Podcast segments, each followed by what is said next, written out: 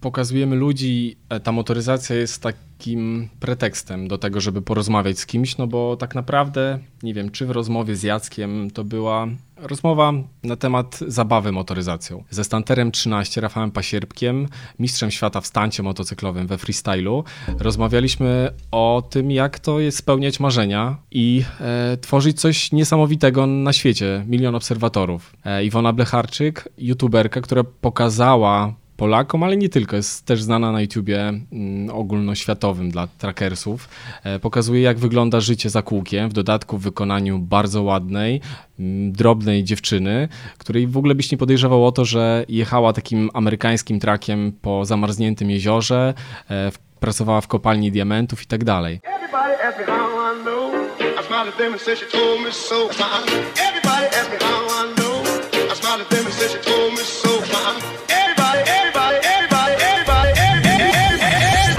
A powiedz mi, czym ty przyjechałeś? Konkretnie samochód? No. Model marka? Toyota Auris.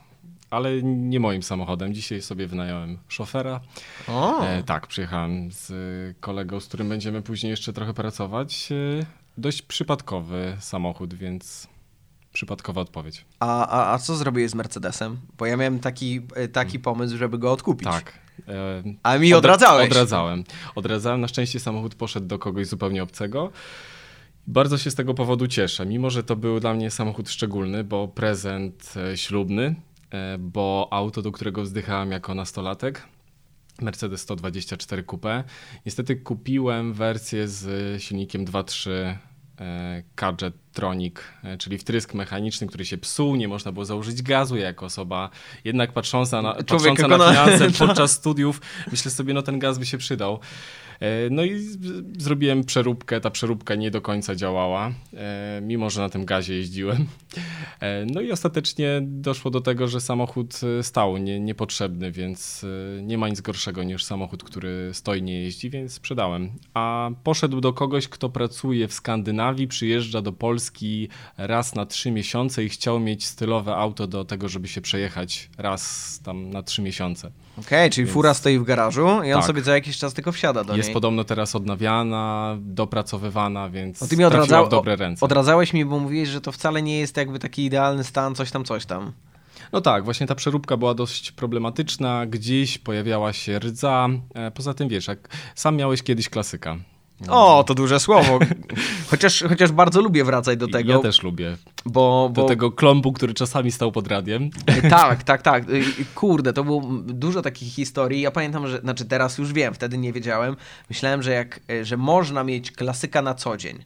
No właśnie nie da się. Ja też się o tym przekonałem, chociaż oszukiwałem sam siebie przez dłuższy czas i nie da się, dlatego zrezygnowałem z posiadania klasyka teraz, bo trzeba się nim zająć. To znaczy mam drugiego, no i ten drugi jest powiedzmy w garażu, ma ciepło. To jest ten jeszcze starszy Mercedes. Jeszcze starszy, 115, 75 rok. Samochód pierwszy, w którym no mam sporo wspomnień, tym jechałem do swojego ślubu, wiem jak to zabrzmiało. Natomiast tak, ten ma u mnie dożywocie, dostałem go od swojego taty na 18 i myślę, że będę bardzo szczęśliwy, jeżeli mi uda się kiedyś przekazać to auto na 18 urodziny swojemu dziecku. O kurczę, ale masz piękną historię, to nie wiedziałem, że ta biała, jeden z naszych kolegów jechał nim do ślubu. Tak, zresztą od kilku nie jeden kolegów pewnie jechał nim do ślubu, nie? Tak. O kurczę, bo ja zacząłem się zastanawiać. Powiem więcej, no? Moi rodzice jechali takim do ślubu, później ja jechałem już swoim do ślubu. No. I cały czas wożę, także jeżeli ktoś chciałby przejechać się białym Mercedesem 115, no to przez ciebie możemy się skontaktować. No powiem ci, że ja teraz zacząłem się rozglądać. Właśnie zacząłem szukać samochodu, który byłby niestandardowy, wyróżniałby się na ulicach, ale byłby jednocześnie praktyczny, byłby trochę klasykiem? Samochód idealny. No, tak. Nie ma czegoś takiego, natomiast jest całkiem spora pula samochodów, które są cały czas świeże i za chwilę będą takimi współczesnymi klasykami. I to są auta niepozorne, które widzisz na ulicy i one będą klasykami, dlatego że przez wszystkie zmiany ekologiczne, przez wszystkie obostrzenia te samochody mają ostatnie wypusty jakiegoś silnika, który jest kultowy. Albo w tych samochodach były jeszcze jakieś starsze konstrukcje, które są bardzo trwałe, które są podatne na różne modyfikacje i te auta naprawdę za niewielkie pieniądze mogą być takimi samochodami idealnymi, bo jest styl, jest moc i być może możliwość zarobienia na tym aucie w niedalekiej przyszłości. A gdzie pojawia się ten element, ten moment nowoczesności, gdzie elektronika gra z tobą do bramki, a nie przeciwko, ale jednak mechanik nie musi celować, czy to się zepsuło, wymieniać po kolei, tylko jednak komputer mu pokazuje, co jest źle. Ostatnio mieliśmy taką rozmowę w redakcji, że musimy zrobić w końcu audycję i artykuł na temat najlepszego roku w historii motoryzacji. I każdy z nas... Globalnie? Tak. Okay. I każdy z nas, jak siedzieliśmy we czterech, miał zupełnie inną propozycję. Jeden powiedział, że lata 60. Czas niesamowitych konstrukcji, bardzo widowiskowych samochodów, zwłaszcza tych amerykańskich, brytyjskich. Z drugiej strony można pomyśleć, przełom lat 80. i 90. właśnie te niezniszczalne Mercedesy, BMW. Później ktoś rzucił, że zaraz, ale może rok 2004-2005, Ferrari Enzo, jakiś szczyt takiej mechanicznej motoryzacji, ale już wsparty tą elektroniką. No i w końcu jeszcze jeden rzucił, obecne samochody są najszybsze, więc są najlepsze. No i ile osób, tyle punktów widzenia. Motoryzacja jest tak szeroka, że każdy może znaleźć coś dla siebie, natomiast myślę, że nie da się powiedzieć jednoznacznie, w którym roku był jakiś przełom. Myślę, że dekada lat 90. była olbrzymią zmianą w ogóle w postrzeganiu motoryzacji, postrzeganiu marek, bo marki nie bały się zrezygnować z porządnych podzespołów na rzecz nowoczesnego wyposażenia, tak jak to zrobił Mercedes. Po latach samochodów niezniszczalnych, ale już trochę... Poczekaj, takich... bo nie chcę pomylić roczników. To jest ten moment, kiedy 190 wchodzi do gry? Kiedy wchodzi pierwsza C-klasa. Kiedy wchodzi pierwszy Okular. Kiedy 190 zamieniana jest na C-klasę, tak? Wtedy zaczyna wchodzić elektronika. Na przykład pierwszy Okular jest takim przykładem, że faktycznie te auta były robione z papieru. Ta blacha gniła niesamowicie szybko. Były słabej jakości plastiki, a z drugiej strony te samochody były świetnie wyciszone, w nich było bardzo cicho, było mnóstwo elektroniki, systemów bezpieczeństwa. Te auta były naprawdę fajne pod kątem takiego użytkowania na początku, ale to, co widzimy, co z nich zostało dzisiaj, dramat, albo już w ogóle ich nie ma. Czyli żeby utrzymać cenę, oni musieli i dodając trochę więcej od siebie, tak? Czyli mówisz i elektronika i mnóstwo innych elementów, musieli zejść na przykład z blachy? Na przykład. Czysto kalkulacyjnie? Tak, to był jeden z czynników, że auto nie może być dużo droższe od konkurencji, więc na czymś oszczędność musi się pojawić, a z drugiej strony zaczęto inaczej właśnie traktować samochody, nie jako auta, które kupuje rodzina, jeździ ojciec, później syn i są przekazywane, pozostają w rodzinie, tylko samochody zaczęły być traktowane jak telefony. Kupujesz, użytkujesz przez rok, dwa, trzy, przychodzi nowy model, bo przewidziano, jakie będą zmiany na rynku konsumenckim. Żeby w ten sposób napędzać sprzedaż. Też będą zmiany w ogóle zachowań naszych. Nie będziemy traktować czegoś jako naszej własności, tylko jako przedmiot, który użytkujemy przez chwilę. Widzimy to dzisiaj doskonale. Na maksa ja widzę, że pojawiło się bardzo dużo luksusowych samochodów. Mam wrażenie dzięki leasingom. To znaczy dzięki temu, że możesz sobie kiedyś jeszcze 100%, teraz 50% kosztów samochodu wrzucić w firmę, to dlaczego jeździć czymś tańszym, skoro można jeździć czymś droższym? Dzisiaj w ogóle większość osób, tak jak stoisz w korku i rozejrzysz się dookoła siebie, to tam 70 kilka procent osób nie siedzi w swoim samochodzie, bo jeszcze go nie spłaciło. To się zmienia i myślę, że jest to dobra zmiana. Mimo wszystko, że jestem tradycjonalistą, jeśli chodzi o motoryzację, to widzę w tym pozytyw, właśnie tak jak powiedziałeś. Mamy okazję jeździć większą ilością samochodów, poznawać świat motoryzacji. Mamy okazję faktycznie być świadomymi kierowcami, bo zupełnie inaczej prowadzi się auto z przednim napędem tylnym, czteronapędowe, inaczej coupé, inaczej wysoki i ciężki SUV, więc tak, to jest zmiana na plus. A co z tymi wszystkimi samochodami, które są poleasingowe. To znaczy, z mojej perspektywy wygląda to tak, że tak dużo jest samochodów poleasingowych, samochodów po wypożyczeniach, tych, które już przeżyły tą pierwszą świeżość i gdzieś idą dalej. I zastanawiam się, kto nimi będzie jeździł za kilka lat. W sensie tych leasingów jest tak dużo. Wiesz, o co chodzi? No, wszyscy będziemy nimi jeździć, bo... Albo będą wykorzystane w formie taksówek i być może też będziesz miał okazję jechać jakimś samochodem, który należał być może do ciebie albo do znajomego. No później te osoby, które nie są w stanie sobie kupić nowego auta, też będą tymi autami jeździć. Sam jestem bardzo ciekaw, jak te najnowsze samochody będą zachowywać się za 10-15 lat, czy będą w stanie wytrwać do tego czasu, bo no nie oszukujmy się, wiele aut jest... zaprojektowanych tak, żeby wytrzymało te 7-10 lat, a później to jest loteria. Ja myślę, że jednak te samochody będą się trzymały, będą w stanie jeździć, na pewno nie tak długo jak twój Golf czy mój Mercedes, ale mimo wszystko nie będzie tak źle. Natomiast będą części jeszcze do tego i ktoś to będzie robił, nie? Tak, chociaż nie ma problemu z dostępnością części do starszych samochodów. Jeżeli chcę coś kupić do swojego Mercedesa z 75, to idę do salonu, mówię, poproszę tę część i ona jest. Idziesz do salonu? Tak, w serwisie są dostępne części do klasycznych samochodów. Nie we wszystkich markach, ale w Mercedesie na przykład nie ma problemu. Problem jest tylko w tym, że nam się chyba nie będzie chciało jeździć tymi samochodami i motoryzacja w ciągu najbliższej dekady zmieni się jeszcze bardziej im. Niestety, mówię to wielokrotnie, czy w radiu, czy w magazynie staramy się przemycać tę informację. Cieszmy się tą motoryzacją jak najmocniej, ponieważ ona odchodzi. To są ostatnie lata, kiedy... po ulicach jeżdżą takie samochody, a my patrzymy na nie w taki sposób. Za chwilę będą naprawdę samochody autonomiczne, będzie zintegrowany system komunikacji miejskiej, sygnalizacji świetlnej z samochodami i to wszystko będzie zupełnie inaczej wyglądało. No dobra, czyli ty jako redaktor naczelny magazynu Motor trochę boisz się tego, że niedługo zabiorą nam tą motoryzację? Nie, nie boję się. Że będziemy jeździć... Nie boję się, bo to nie wydarzy się... tak drastycznie. Mamy jeszcze czas, żeby się pocieszyć tą motoryzacją. Poza tym będziemy mieli wybór, czy chcemy jeździć autami, które myślą za nas, czy jednak mimo wszystko wybierzemy te auta i będziemy nimi jeździć, starając się być tym najważniejszym elementem w samochodzie.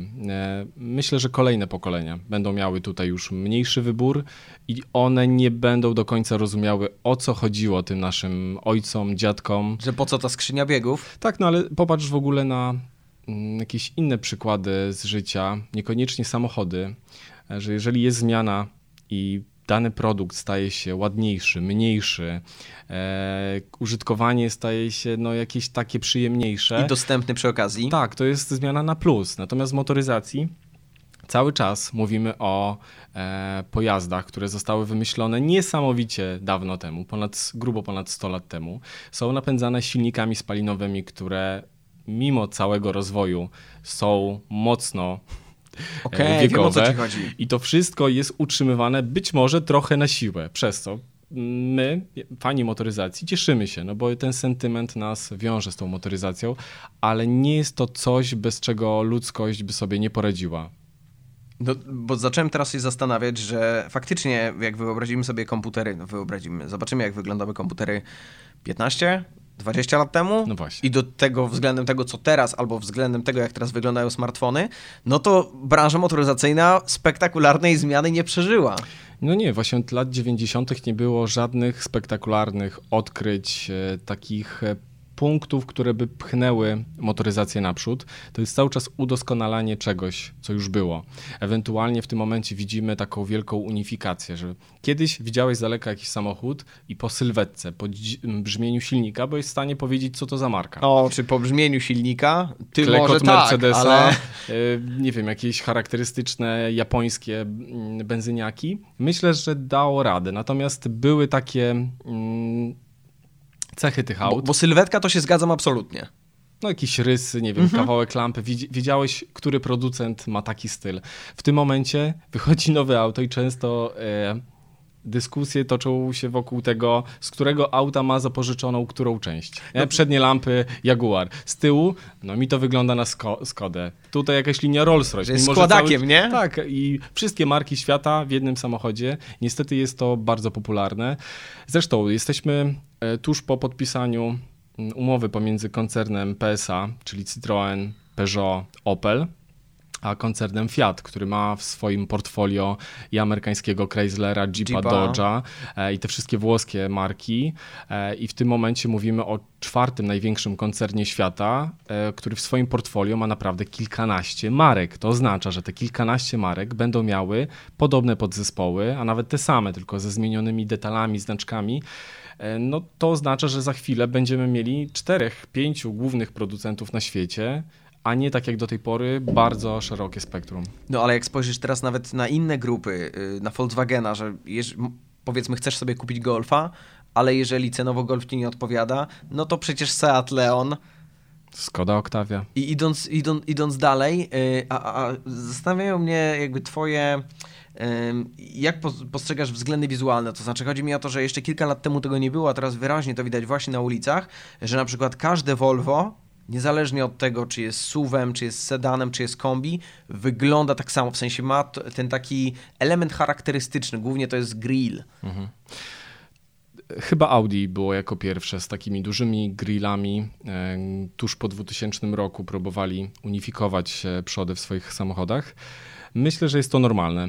Każda marka chce być charakterystyczna, chce zapaść w pamięć, chce być kojarzona z czymś. Zauważ, że reklamy często kończą się takim jednym charakterystycznym dźwiękiem, który ma każda marka, nie tylko motoryzacyjna. Logo Melody. Na przykład. I w ten sposób budujemy marki budują świadomość w naszych głowach. No i cóż, jeżeli widzisz grill i on jest charakterystyczny, no to będziesz wiedział, co to za samochód i być może wybierając auto dla siebie, no gdzieś to ci się ta lampka zapali w głowie. Dobra, kupuję Volvo. Nie widzę w tym nic złego, bo to moim zdaniem bardziej powinno mobilizować producentów do tego, żeby ta jedna linia była jak najbardziej charakterystyczna dla nich, czyli żeby nie następowała ta unifikacja, że wszyscy producenci produkują podobne samochody. Tylko okej, jak masz 5 modeli, wszystkie wyglądają praktycznie tak samo, no to musisz się wyróżnić jakoś od tego Mercedesa albo od tego BMW. Ale ciekawe to, co mówiłeś odnośnie wytrzymałości aut. Czytałem jakiś czas temu, że z Teslą są trochę problemy, która weszła na rynek jednak jako auto luksusowe, ale tak naprawdę no kilka lat temu dopiero się pojawiła i dopiero teraz są modele kilkuletnie. I okazuje się, że one powoli przestają być takim autem klasy premium. To znaczy, że ta Tesla na przykład po 5 latach, egzemplarz powoli gdzieś tam plastiki puszczają, skóra nie jest taka jak na początku, że Mercedes wytrzymał, a tutaj troszkę odstaje. No tak, tylko że Elon Musk zrobił coś takiego, czego nie zrobił nikt inny chyba do tej pory, bo w momencie, kiedy motoryzacja światowa była niesamowicie rozwinięta i mieliśmy gigantów, on powiedział, słuchajcie, wy nie potraficie robić samochodów, ja zrobię to lepiej. Koleś, który miał trochę kasy, ale nie był jakimś tam multimiliarderem, nie miał mega doświadczenia i faktycznie zrobił dużo dobrego, bo pokazał, że samochody można budować zupełnie inaczej, można budować prościej, inteligentniej, a to, że te samochody mają jakieś wady, minusy, które wychodzą, zwłaszcza po kilku latach, to jest zupełnie normalne, co nie zmienia faktu, że Mercedes, widząc Elona, który mówi, że zrobi samochód lepiej i widząc przesłanki, że może to zrobić, Mercedes kupił udziały w Tesli. Dlatego, że widzi potencjał w Elonie, w samochodach Tesli. No i cóż, no wszyscy przyglądają się Elonowi. Na początku śmiali się z jego pomysłów, a teraz właściwie każdy producent na świecie ma w swojej ofercie auto elektryczne. Te patenty, które Tesla udostępniła w tym momencie, są wykorzystywane praktycznie przez wszystkich i okazuje się, że ten facet miał sporo racji. Mimo że nie jestem może jakimś fanboyem Tesli, to uważam, że zrobił bardzo dużo dla przemysłu motoryzacyjnego, bo zmienił myślenie. I na pewno nie jestem fanem Cybertrucka, który ostatnio był zaprezentowany. A czy to jest tak, że dotychczasowi producenci, pomimo lat świetlnych doświadczenia w motoryzacji, no to oni jednak przez te lata robili silniki elektryczne? Czy to jest tak, że w najbliższych latach na przykład na rynku może pojawić się kilka nowych marek, po prostu ludzi, którzy nie ogarniają motoryzacji, ale znają się na prądzie, znają się na nowych technologiach?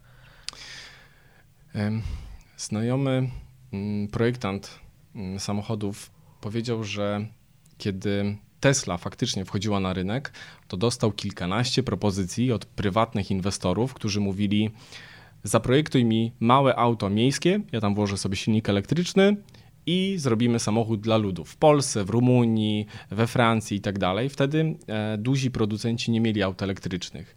Tyle, że to wszystko jest trudne do zrealizowania, bo okej, można to auto przygotować, podzespoły są w Chinach, silniki elektryczne, napędy, wszystko jest do kupienia.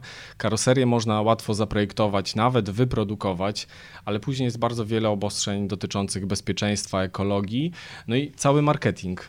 Wyobraź sobie, że musisz przekonać ludzi do tego, żeby wydali kilkadziesiąt, 100 tysięcy złotych, może więcej, na auto, którego w ogóle nie kojarzą, które w ogóle nie jest w ich świadomości. Wizerunek buduje się latami, nawet niektórzy budują przez dekady. Zobacz na auta koreańskie, które były wyśmiewane jeszcze w latach 90., a dzisiaj to są jedne z najrozsądniejszych aut takich na co dzień. Są trochę mniej wyśmiewane, o to tak, ci chodzi. No, przyszli tam też pracownicy niemieckich koncernów, więc wprowadzili nowe standardy, ale wciąż potrzeba było 20-30 lat na to, żeby pewną pracę wykonać. I teraz ci nowi producenci z autami elektrycznymi już się nie pojawią, bo w tym momencie już auto elektryczne ma każdy, a tym bardziej, że auta elektryczne wcale nie są przyszłością. No o, to ciekawa teoria, bo chciałem cię zapytać, jakie jest twoje podejście właśnie do aut na prąd? Czy to, że to zmierza w tę stronę, czy trochę nie odzieramy tej motoryzacji z takiego pierwotnego mięsa? Do motoryzacji podchodzę w bardzo romantyczny sposób. Samochód powinien mieć silnik spalinowy, najlepiej jak największy. Powinien głośno ryczeć, wprawiać samochód w drżenie, bo w tych wszystkich detalach czujesz taką pełnię motoryzacji. Przeżywasz to całym swoim ciałem. Świetnym przykładem dla mnie była zawsze jazda Dodge'em Viperem. V10, silnik kolosalny pod maską, proporcje też niedorzeczne, samochód krzykliwy, głośny, no wibracje w środku są niesamowite, rury wydechowe idą w progach, a te progi są bardzo szerokie, także jak prowadzisz w krótkich spodenkach w lecie, no to wysiadając nie ma opcji, żebyś sobie nogi nie oparzył. I to auto przez pół godziny jazdy po prostu daje ci tak w kość, że nie masz ochoty jechać nim dalej. Natomiast kiedy wysiadasz i myślisz sobie, co właśnie przeżyłeś, no to kurczę, to jest ta motoryzacja, o której za 20-30 lat będę opowiadał dzieciom, wnukom i one nie będą mogły uwierzyć w to, że coś takiego ludzi pociągało, no bo to było zarezerwowane i jest dla naszego pokolenia i tych dwóch obok. I zmierzając do aut elektrycznych, one nam tego nie dają, natomiast są fajnymi zabawkami, bardzo szybko przyspieszają, zupełnie inaczej się prowadzą. Tesla właśnie pokazała, że można mocno obniżyć środek ciężkości montując baterię w podłodze, dzięki czemu auto naprawdę dobrze się prowadzi. Zresztą Tesla została teraz ośmieszona przez Porsche, które na Nürburgringu pokazało, że auto elektryczne dopracowane przez wielki koncern może być naprawdę autem świetnym. Zasięgi są już naprawdę sensowne, natomiast jest wiele problemów i to właśnie ekologicznych. Auta elektryczne nie są ekologiczne, zwłaszcza w Polsce, no bo jeżeli jeździmy na prąd, a prąd pozyskuje się ze spalania węgla, no to cała ekologia w cudzysłowie polega na tym, że przenosimy zanieczyszczenia z centrów miast, miejsce, tak, gdzieś na obrzeża. To po pierwsze. Po drugie, będzie naprawdę bardzo duży problem z utylizacją baterii. One mają określoną żywotność. To jest kilka do 10 lat, kiedy te baterie są faktycznie nam przydatne, a później co z tym zrobić? Są produkowane z wielu szkodliwych dla środowiska materiałów. Nie ma konkretnego planu, co robić z tymi bateriami. Pójdźmy dalej. W ogóle wyprodukowanie samochodu elektrycznego niesie za sobą tyle zanieczyszczeń, co 7-letnie użytkowanie zwykłego miejskiego auta. Kupując elektryka, powinieneś mieć w głowie taką myśl, że właśnie wypuściłem do atmosfery 7 lat użytkowania. Ale kupiłem modny zwykłego. Elektryczny. No tak, no jesteś trendy, natomiast nie o to w tym wszystkim chodzi. Ja rozumiem ekologów, bo faktycznie trzeba myśleć globalnie nad zmianą sytuacji w środowisku, ale nakładanie obostrzeń na jedną, powiedzmy, branżę, na być może nawet jeden kontynent, bo Amerykanie zupełnie inaczej podchodzą do ekologii, Azja zupełnie inaczej, kraje arabskie, to już jest w ogóle kosmos. Niedawno były nagrania, na których widać było hektary opon, które były po prostu spalane, no bo jakoś trzeba je zutylizować, podpalmy te opony. Chiny, Indie, Pakistan, też Brazylia, która mocno się przemysłowo rozwija, wypuszczają niesamowite ilości zanieczyszczeń. Rosja to samo. Natomiast my, Europejczycy, bierzemy to wszystko na siebie, całą winę, wszystkie obostrzenia, płacimy za to też w licznych podatkach, czy w ogóle płacąc drożej za produkty, których używamy, na przykład samochody. Rezygnujemy z żywotnych silników, które starczały na kilkadziesiąt lat i montujemy w imię ekologii silniki, które wystarczą nam na 10, bo ich żywotność jest tak określona, a to oznacza, że za chwilę trzeba produkować kolejny silnik, a podczas produkcji uwalniane są kolejne zanieczyszczenia do atmosfery. I właśnie, wracając do aut elektrycznych, żeby wyprodukować takie auto, trzeba wydobyć nikiel w Ameryce Północnej, przetransportować to do Japonii, Chin, gdzie są wytwarzane baterie, a następnie stamtąd baterie do Europy, gdzie są składane te samochody. To oznacza, że to wszystko jest transportowane statkami na mazut, czyli w tym czasie transportu no, nasza Ziemia otrzymuje niesamowicie wysoką dawkę tych wszystkich zanieczyszczeń i to w imię tylko tego, żeby kilka osób pomyślało, jeżdżę elektrycznym samochodem, ratuję swoją planetę. No tak to nie wygląda. No dobra, ale z twojej perspektywy to za 10 lat my się zorientujemy, jakby w co wdepnęliśmy i wykonamy krok do tyłu? Czy może na przykład pojawił się wodorowe auta, nie tak. Mam pojęcia, ktoś wpadnie na genialny pomysł, mówi nie, jedźmy na słońce. Znaczy, wiesz co chodzi, że... Wodór jest przyszłością i faktycznie są lepsze źródła energii. Gdyby prąd był pozyskiwany tylko z wiatru albo elektrownie wodne, też nie byłoby problemu. Natomiast problem jest w tych elektrowniach i patrząc na całą sytuację dzisiaj, tą polityczną, gdzie politycy mówią, że pozyskujmy energię z węgla, bo mamy węgiel, i nie mówią, że nie, to jest nieekologiczny atom nie, bo jest niebezpieczny, i w tej całej przepychance nie widać konkretnego kierunku, w którym cała ludzkość mogłaby zmierzać. I chyba to się nie uda. Dodatkowo jestem niesamowicie zmartwiony sytuacją społeczną, bo mamy w tym momencie do czynienia z taką histerią ekologiczną. Naprawdę spotkałem się z tym, że osoby z naszego pokolenia, 20-parolatkowie, nie chcą mieć dzieci, dlatego że uważają, że te dzieci nie czeka nic dobrego na tej planecie. To już się naprawdę kończy. Czołowe polskie media informowały o tym, że w 2050 roku będzie koniec naszej cywilizacji. To oznacza, że właściwie no, pozostaje się przeżegnać i tylko czekać na koniec. I to nie służy wprowadzaniu zmian, które by faktycznie coś dobrego wprowadziły. Myślę, że każdy powinien na razie wszystko analizować i być może za kilka lat sytuacja trochę się uspokoi, będziemy mieli jakiś kierunek, w którym to wszystko będzie zmierzało, bo w tym momencie uważam, że prąd nie jest żadną przyszłością przy takim pozyskiwaniu prądu. Wodór jest przyszłością. Problem z wodorem jest taki, że to jest najmniejsza cząsteczka, jaka jest w naszym świecie. I problem jest taki, że przeciśnie się przez każdy materiał, który jest wykonany z większych cząsteczek. Nie można zbyt długo przechowywać wodoru. Przechowywanie jest ryzykowne, bo wodór łatwo się zapala, wybucha. Były już w Norwegii w tym roku jakieś tam właśnie wypadki. Natomiast to wszystko jest w fazie jeszcze przygotowywania, tworzenia się. Za kilka lat wodór powinien być opanowany. W tym momencie każdy producent motoryzacyjny pracuje nad napędem wodorowym, te samochody już jeżdżą i myślę, że to jest kwestia mody na auta elektryczne, bo... Że są trochę alternatywą po prostu, tak? Że jesteśmy eko, jest alternatywa dla silników spalinowych, więc zero-jedynkowo prąd jest bardziej ekologiczny.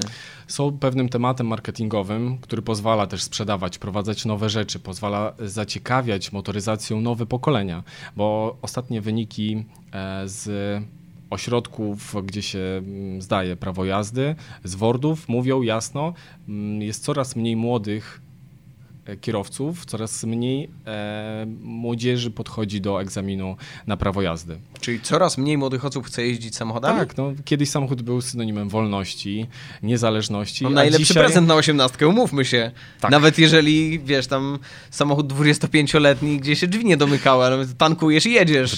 Właśnie, zacząłem się zastanawiać, czy ten mój prezent 18-kowy dla mojego dziecka, którego jeszcze nie mam, czy w ogóle będzie miał sens. Może to dziecko mnie wyśmieje. Tato, weź się.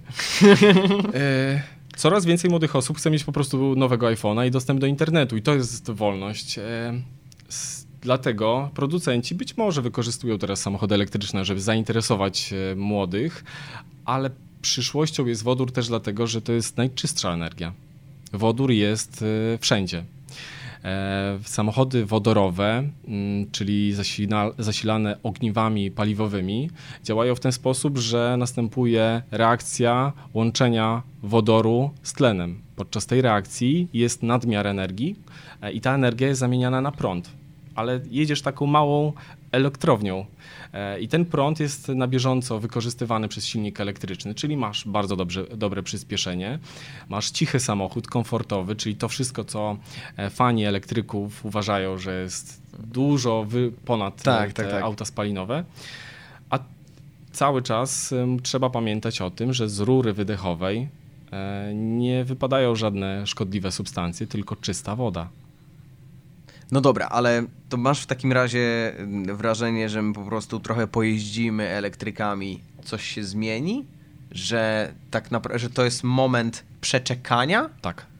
Uważam, że jest to chwilowa moda.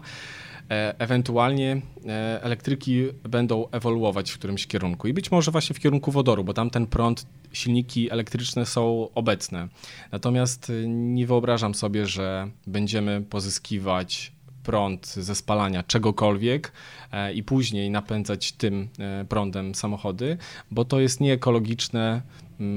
Żyjemy w czasach przełomu, tak jak mówiłem, motoryzacja, jaką znamy do tej pory, się kończy, zaczyna się nowy rozdział, w którym są samochody autonomiczne, w których coraz mniej będzie zależało od kierowcy. No i cóż, no, musimy cieszyć się tym, co mamy i jednak polecałbym takie spokojne wyczekiwanie tego, co nadejdzie, chłodne kalkulowanie tego, co się dzieje wokół nas, bo nie jest tak źle, jak niektórzy mówią, ale też nie uważam, że w tym momencie jesteśmy na takim szczycie motoryzacji, który utrzyma się znowu przez kilkadziesiąt lat, bo motoryzacja być może nie rozwijała się przez ostatnie 20-30 zbyt mocno, ale w ciągu najbliższych 20-30 rozwinie się bardzo.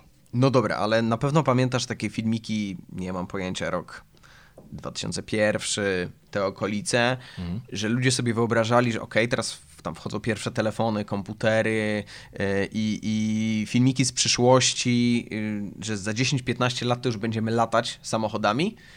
Wiesz, o co chodzi, że będziemy strzelać z zegarka. Trochę do tego to wszystko zmierza. Ale chciałem cię zapytać o to, ile twoim zdaniem to jest lat? To znaczy, czy to jest bardziej za 10, czy może jednak realnie bardziej za 50? Bardziej za 50, natomiast musimy pamiętać o tym, że te wizje przeważnie się realizują w jakiś inny sposób, niż to sobie wyobrażaliśmy. Mówisz o samochodach latających. To w tym momencie ma miejsce, bo energia wodorowa pozwala na tanie podróżowanie małymi awionetkami.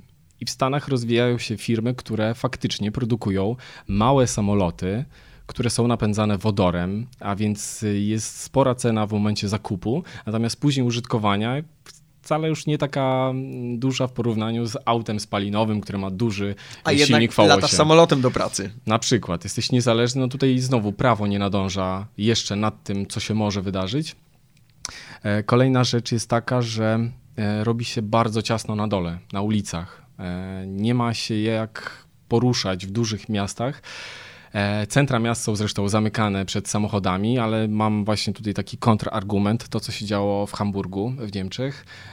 Centrum miasta zostało zamknięte przed dieslami, żeby powietrze było lepszej jakości. Natomiast okazało się po pewnym czasie, kiedy te diesle tam w ogóle nie jeździły, że poziom zanieczyszczenia nawet wzrósł, a te wszystkie nowe diesle, najnowsze podkreślam, zasysały brudniejsze powietrze niż wypuszczały. po całym procesie spalania. Ciekawe jest to, że posiadanie auta wcale nie jest kartą przetargową względem szybciej dojadę. Pojawiały się nawet takie pomysły, żeby, bo teraz na przykład, żeby skorzystać z buspasa w Warszawie, można wypożyczyć chyba InnoGiGo, to są jakby auta elektryczne i one mogą korzystać z buspasa, ale widziałem taki pomysł, że będą też mogły korzystać, to jest podejrzewam na razie luźna myśl, ale moim zdaniem całkiem sensowna, że jeżeli samochód będą w nim 4 osoby, a nie jedna, tak, czy tam to też dwie, mogą jechać. To wtedy będzie można trochę, wiesz, na zasadzie domowego autobusu. Ale to jest tylko chwilowe zastosowanie, bo myślę, że faktycznie to wszystko będzie się przenosiło do góry. I nie mówię tutaj że będziemy latać. Latanie to jest jedna z opcji, natomiast myślę, że będzie coraz więcej jakichś dróg, które będą po prostu puszczone nad naszymi głowami. Niestety już od kilku lat nie ma z nami Janusza Kaniewskiego. To był polski projektant, który tworzył m.in. samochody Ferrari. Rysował samochód, który miał wyjść za 2-3 lata. Od razu na etapie projektowania był tworzony facelifting tego modelu, a nawet jakiś zarys kolejnego modelu, który byłby kontynuacją pewnej myśli marki. I Janusz w jednym ze swoich wywiadów mówił, że motoryzacja jest zaplanowana. To wszystko się dzieje według jakiegoś schematu, według jakiegoś planu i pomijając już kwestię wyglądu samochodów, mówił, że właśnie producenci uważają, że ruch miejski będzie się przenosił do góry, będzie piętrowy transport, być może, nie wiem, komunikacja miejska będzie się poruszała nad naszymi głowami, tak jak mamy to w Azji, gdzie metro często porusza się faktycznie na takich wiaduktach. Jest to jedna z opcji. Pojazdy, którymi możemy latać, kolejna rzecz. Drony, którymi być może będziemy mogli latać za x lat do pracy, na jakimś pułapie, to też będzie rozwiązanie. Tylko znowu, mówimy o przyszłości, która będzie najwcześniej, pewnie za jakieś 50 lat, być może dalej, bo też nie uważam, że tak łatwo zrezygnujemy z samochodów spalinowych. Pamiętajmy, że to jest cały czas biznes i ta ropa cały czas jest do sprzedania. Niektórzy mówią, że skończy się za 40, za 60 lat. Nie wiemy tego. Natomiast wciąż bardzo dużo czasu, nie? Natomiast te wszystkie firmy, które bywają ropę, muszą ją sprzedać i dopóki ona jest, będą sprzedawać.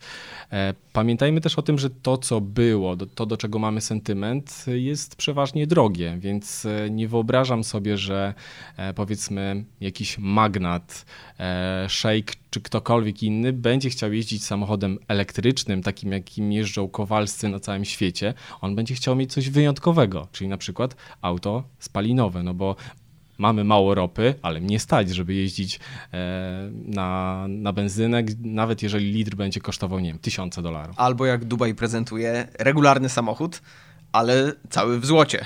Na przykład. Spore wyróżnienie. Powiedz mi, tworząc Motura, jestem wielkim fanem waszych okładek, bo zawsze tam pojawia się postać, która ma do wniesienia całkiem sporo z przeróżnych kategorii. Chciałem cię zapytać, przez te wszystkie lata, która postać cię najbardziej zaskoczyła swoim podejściem do motoryzacji? Wow. No to zacznijmy od tego, że magazyn Motur od roku jest magazynem ogólnopolskim i na okładkach 5 mieliśmy Kubę Przygońskiego, Patryka Mikiciuka, Iwonę Blecharczyk, Jacek T.D. Graniecki i Stunter 13 Rafał Pasierbek. I to są osoby, które reprezentują zupełnie inne rodzaje motoryzacji. Jedna osoba jest motorsportowcem, druga prezenterem, jedna lubi stare samochody, nowe. Jacek świetnie się bawi w tuning i też żyje tą motoryzacją. Każdy z tych bohaterów miał przedstawiać zupełnie inne podejście do motoryzacji i od każdej z tych osób naprawdę czegoś nowego się nauczyłem. I wydaje mi się, że po każdym wywiadzie słyszałem coś takiego, naprawdę fajnie wyszła ta rozmowa, bo powiedziałem coś, czego jeszcze nie mówiłem. I to jest dla mnie największa taka nagroda dla rozmawiającego. Natomiast wcześniej, przed rokiem 2018, przez 4 lata wydawaliśmy magazyn Motur jako magazyn lokalny, wydawany w Lublinie. I wtedy mieliśmy 20 okładek. Na nich pojawiały się też znane osoby jak Hołowczyc, Kajto, Karolina Pilarczyk. Wciąż ogólnopolskie. Tak, ale były też typowo lokalne gwiazdki motorsportu albo osoby, które się przyczyniły do czegoś ważnego w tej lokalnej społeczności. I powiem Ci, że chyba najmocniej wspominam świętej pamięci Janusza Czaplińskiego. To był wieloletni prezydent klubu Harley Davidson. Być może wywiad nie był o czymś niesamowitym, bo to, że facet kochał swojego Harleya, swoją starą Warszawę, tak jak żonę, i że przeżył na tym Harleju i w tej Warszawie niesamowite przygody, zjeździł nimi całą Europę, a w tym wszystkim była taka naturalna więź, taka miłość do maszyny, to było namacalne, było świetne, ale takie historie są faktycznie u wielu osób, które mają kilkadziesiąt lat przeżytych z jedną maszyną. Tam niesamowity był kontekst rodzinny, kontekst polityczny, bo za sprawą Harleya pan Janusz był uznany za takiego buntownika, który się buntuje przeciwko systemowi. Pochodził z rodziny, która biła się w powstaniu styczniowym, listopadowym, podczas wojny również, więc tam była jakaś historia rodziny. No i nagle ten człowiek buntował się przeciwko komunie za sprawą amerykańskiego motocykla. I to wciąż nie jest nic nadzwyczajnego. Natomiast po zakończeniu rozmowy, pamiętam, że wyłączyłem mikrofon i pan Janusz się rozpłakał, dlatego że za sprawą naszej rozmowy podsumował sobie swoje życie. To, co udało mu się faktycznie dokonać z takiego emocjonalnego punktu widzenia, że on trzymał się pewnych wartości, że wiele było jakichś takich rzeczy, których nie łączył. I podczas tej rozmowy wywiadu połączył kropki i ja pamiętam, że też się bardzo mocno wzruszyłem i kiedy nie biorę do ręki ten egzemplarz z panem Januszem, kiedy nie włączam sobie nagranie z naszej rozmowy, faktycznie mam łzy w oczach i to jest chyba najbardziej emocjonalna rozmowa, jaką udało mi się przeprowadzić, która teoretycznie dotyczyła blaszanych pojazdów. Pamiętam też, że puszczaliśmy ten wywiad w radiu i nie zapomnę telefonów, SMS-ów, które dostawaliśmy, że słucham audycji o samochodach i motocyklach i płaczę. Co się dzieje? No właśnie, motoryzacja potrafi być piękna, nasze pokolenie potrafi to zrozumieć, a za kilka lat będzie po prostu czymś śmiesznym, reliktem przeszłości, niezrozumianym dla nowszych pokoleń, młodszych. Ale to potrzeba tego typu historii ze świata motoryzacji była dla ciebie jakimś takim napędem do tego, żeby zacząć robić motor? Chodzi mi o to, że najczęściej, jeżeli też, broń Boże, nie chciałbym nikogo obrazić, ale pierwsza myśl jest taka, że wchodzisz, tam sprawdzasz ile co kosztuje, tu się nowy model pojawił, a wy jednak, mam nieodparte wrażenie, budujecie to kompletnie z innej strony. Dla mnie zawsze motoryzacja to było coś więcej niż te blaszane pojazdy. Lubiłem aspekt społeczno-polityczny. Też na swoich studiach pisałem 2 prace na temat roli motoryzacji albo w polityce, albo w jakimś społeczeństwie. I widziałem, że te samochody przez ten cały XX wiek odciskały niesamowite piętno na państwach, na właśnie jakichś społecznościach, na popkulturze. To zawsze bardzo doceniałem. Jednocześnie lubiłem szybkie samochody, podobały mi się kształty niektórych modeli.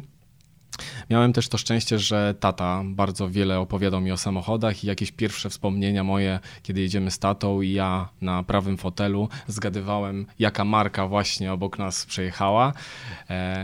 I to uczenie się motoryzacji właśnie z tatą przyniosło mi taki dodatkowy ładunek emocjonalny, który jest ze mną już do dzisiaj i pewnie pozostanie. Dlatego później sam zacząłem szukać tych historii ludzi w tej motoryzacji.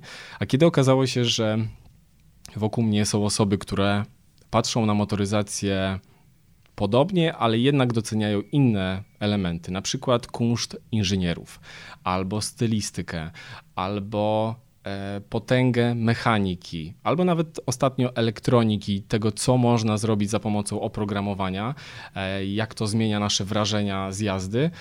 Okazało się, że wokół mnie jest masa ludzi zdolnych, z którymi razem możemy pokazywać motoryzację z każdej możliwej strony. Dlatego w magazynie Motor nie ma jednego rodzaju samochodów, motocykli, tylko pokazujemy wszystko łącznie z ostatnio największe łodzie podwodne w historii, bo to też jest motoryzacja, która przyczyniła się m.in. do upadku Związku Radzieckiego, a były to łodzie radzieckie.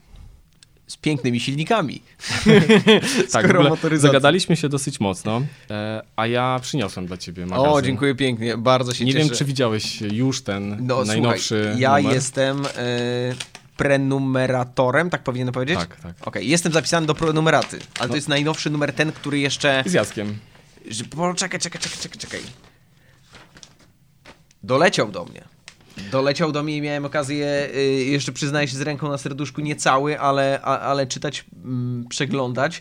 Ciekawa rzecz, bo ja też wielokrotnie was chłopaki o to pytałem, że motor to jest jakby typowo lubelskie słowo.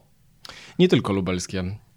Właśnie myślałem, że to jest słowo związane z Lublinem, no bo motor Lublin, potocznie motor Lublin, ale kiedy spotkaliśmy się z Krzyśkiem Hołowczycem, to Krzysiek powiedział coś takiego: kurwa, wy się naprawdę tak nazywacie. I to była taka takie autentyczne, pozytywne zaskoczenie. I później sam zaczął mówić, że no przecież za dzieciaka, no to jak się mówiło? Dwa samochody, a my motorem środkiem.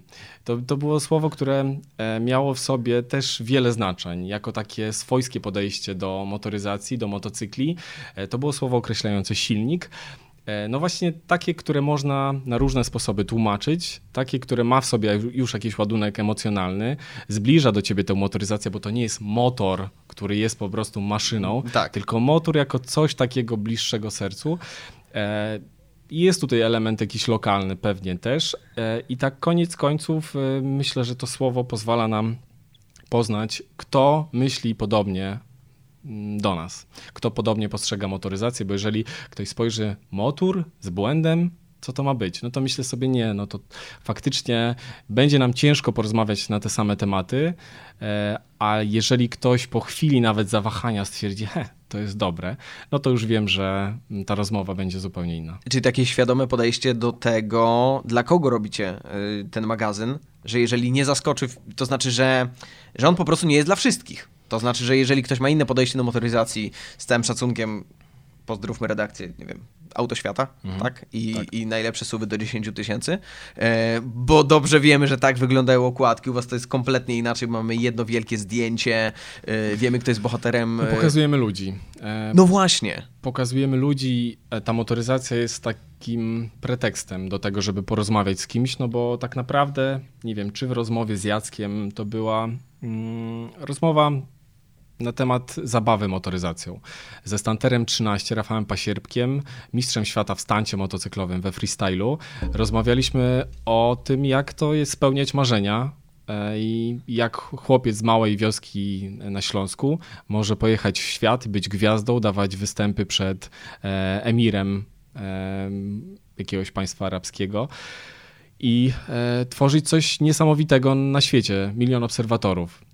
Iwona Blecharczyk, youtuberka, która pokazała Polakom, ale nie tylko, jest też znana na YouTubie ogólnoświatowym dla trackersów, pokazuje, jak wygląda życie za kółkiem, w dodatku w wykonaniu bardzo ładnej, drobnej dziewczyny, której w ogóle byś nie podejrzewał o to, że jechała takim amerykańskim trackiem po zamarzniętym jeziorze, pracowała w kopalni diamentów i tak dalej. Kuba Przygoński, no legenda polskiego motorsportu, i to też była rozmowa o przyszłości. Rozmawialiśmy o tym, jak Dakar może wyglądać za x lat, jak motorsport może wyglądać, o relacjach z fanami, jak wygląda współpraca zawodnika z fanem w Polsce czy w Europie, gdzie jesteśmy bardzo wymagający, a jak on odbiera tych krzyczących, biegających po pustyni w Ameryce Południowej kibiców, którzy po prostu są wpatrzeni w niego jak w rycerza, bohatera. Patryk Mikiciuk, no to była rozmowa o sentymencie właśnie, o jakimś takim metafizycznym podejściu do motoryzacji niemalże, bo Patryk ma taki dar, wyczuwa samochody, które jadą właśnie na złom i przez przypadek trafia na ten samochód, na tę lawetę, zatrzymuje, mówi, ja go od pana odkupię. Ile, biorę. Tak, dokładnie, było kilka takich historii, samochody klasyczne, wychowywanie się na pewnych ikonach motoryzacji, przekazywanie tego dalej, to nie są rozmowy o tym, jak ten samochód przyspiesza, jak skręca, jak hamuje, mimo że podobne informacje pewnie gdzieś przemycamy, to jest rozmowa o tym, jak się żyje z jakąś dziedziną motoryzacji, z jakimś rodzajem samochodu, motocykla. Ale to myślisz, że wynika to trochę z tego, że no nie powiedziałbym, że jesteśmy zmęczeni, ale idzie to trochę w stronę lifestyle'u i czytanie o tym, czy ile tam mamy cylindrów i ile udało się koni wycisnąć, już nie są do końca takie pociągające? To znaczy, że chcemy czegoś więcej? Tworzymy magazyn taki, jaki nam się podoba. Bardzo prawidłowe podejście. Dziękuję ślicznie, że to powiedziałeś. Nie będę kłamał, że nie wychowaliśmy się na Top Gearze, który pokazywał motoryzację w zupełnie inny sposób niż znaliśmy to z innych programów. Ale też myślę, że tak samo jak nie szukasz telefonu pod kątem tylko jakichś tam podzespołów wydajności czy komputera, tylko jest tutaj jakiś czynnik... Emocje, lifestyle, jakieś podejście do tego takie czysto ludzkie. Motoryzacja przez to, że faktycznie staje się coraz mniej zrozumiała dla nas, wymusza na nas szukanie takich połączeń lifestyle'owych. No bo jeżeli samochód ma niesamowicie długą listę systemów, jakichś rozwiązań technologicznych, to nie jest tak jak kiedyś, że projektanci zmienili jakiś element o ileś stopni i dzięki temu wydajność wzrosła o tyle. Mechanika doszła do takiego punktu, gdzie już dalej się nie rozwinie, więc samochody zaczęły nam oferować coś zupełnie innego. Albo jeśli chodzi o wyposażenie, albo jeśli chodzi o właśnie elektronikę. Jeżeli tego nie jesteśmy w stanie zrozumieć tak, że bierzemy listę tych wszystkich systemów, czytamy i myślimy sobie, wow, to jest świetne, no tylko musimy to poznać, musimy to włączyć, dotknąć, musimy się tym przejechać, musimy to poznać w jakichś konkretnych okolicznościach. No i nie oszukujmy się, że najlepiej to wszystko wygląda na zdjęciach, gdzie jest piękny krajobraz, gdzie są piękni ludzie, gdzie coś się dzieje. Ten lifestyle jest konieczny w motoryzacji, ale tak samo jak przyzwyczailiśmy się do niego we wszystkich innych aspektach. A czy było tak, że osoba na rozmowę przyjechała czymś, co was kompletnie zaskoczyło? No, Hołowczyc przyjechał skuterkiem. O proszę! Pamiętam, że mieliśmy robić Hołkowi zdjęcia i tak myślę sobie, dobrze, tak przyjdzie tym GTR-em, to byśmy może takie zdjęcie zrobili, może takie. A tutaj przyjeżdża pan Krzysztof w takim ładnym kasku bez szczęki, rozwiana koszula, bardzo, bardzo luźny styl. Co prawda ten skuter chyba jest trochę szybszy niż większość tego typu modeli, natomiast... Czyli jednak potrzebował gdzieś tam, żeby nie był to standardowy model. Zaskoczenie było kilkukrotnie. Nie uważam, że też samochód, którym się aktualnie jeździ, odzwierciedla to, kim się jest, ani jaka motoryzacja nas interesuje. Oj, myślę, że kierowcy na drodze mają zasadniczo inne podejście. Nie masz wrażenia, że lepsza fura może więcej? Nie chodzi mi o to, że szybciej jedzie. Może jeżeli jeździsz, nie wiem, 4., 5. samochodem i każdy kolejny samochód jest mocniejszy i faktycznie wchodzisz powoli po tych schodach motoryzacyjnych, to być może tak myślisz, ale jeżeli jeździłeś już kilkudziesięcioma albo setkami aut, to naprawdę zaczynasz to traktować jako książkę, którą przeczytałeś, twoja świadomość się powiększyła. Natomiast to, że trzymasz w ręku jakąś książkę, nie oznacza, że nagle zmieniasz się. Tak. Nie chodzi o to, że w innym samochodzie jesteś inną osobą. Natomiast chodzi mi o to, że jak stoisz w korku, to szansa na to, że cię wpuszczą, jest większa, jak masz fajną furę. Wręcz przeciwnie, z twojej perspektywy, no. Jeżeli, no, jest jednak w Polakach niestety wciąż jakiś element zawiści i...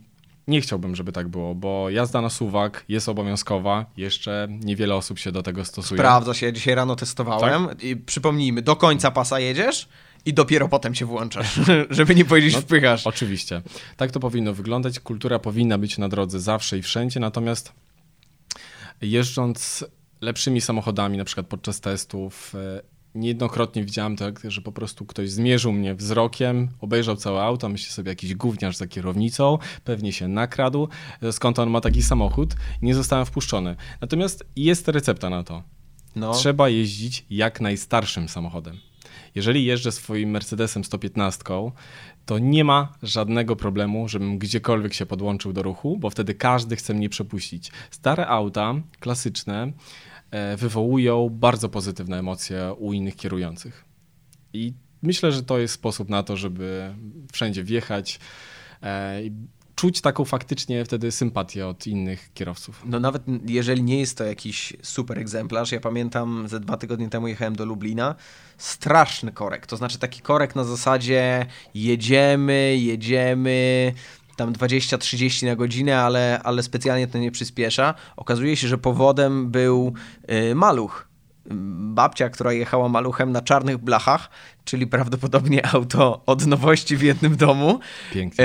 I mówię, nie był to jakiś szczególny egzemplarz, wręcz powiedziałbym, że po prostu zaniedbany, zniszczony, a to co mówisz, jednak wzbudzał takie emocje, że ludzie gdzieś tam obserwowali, często też ludzie zwalniają, przyglądają się, co to takiego. No jest to w tym momencie już taki jeżdżący skansen, taki maluch czy duży Fiat na czarnych blachach.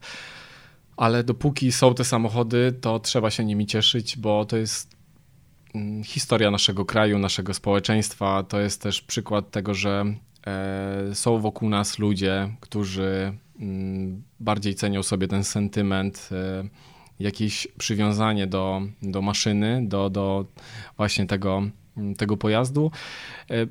Spokojnie, większość tych emerytów mogłaby wymienić to auto na 30 lat młodsze, nawet już używane, ale takie współczesne. Wiesz, nawet sprzedać to za oczywiście bardzo duże pieniądze.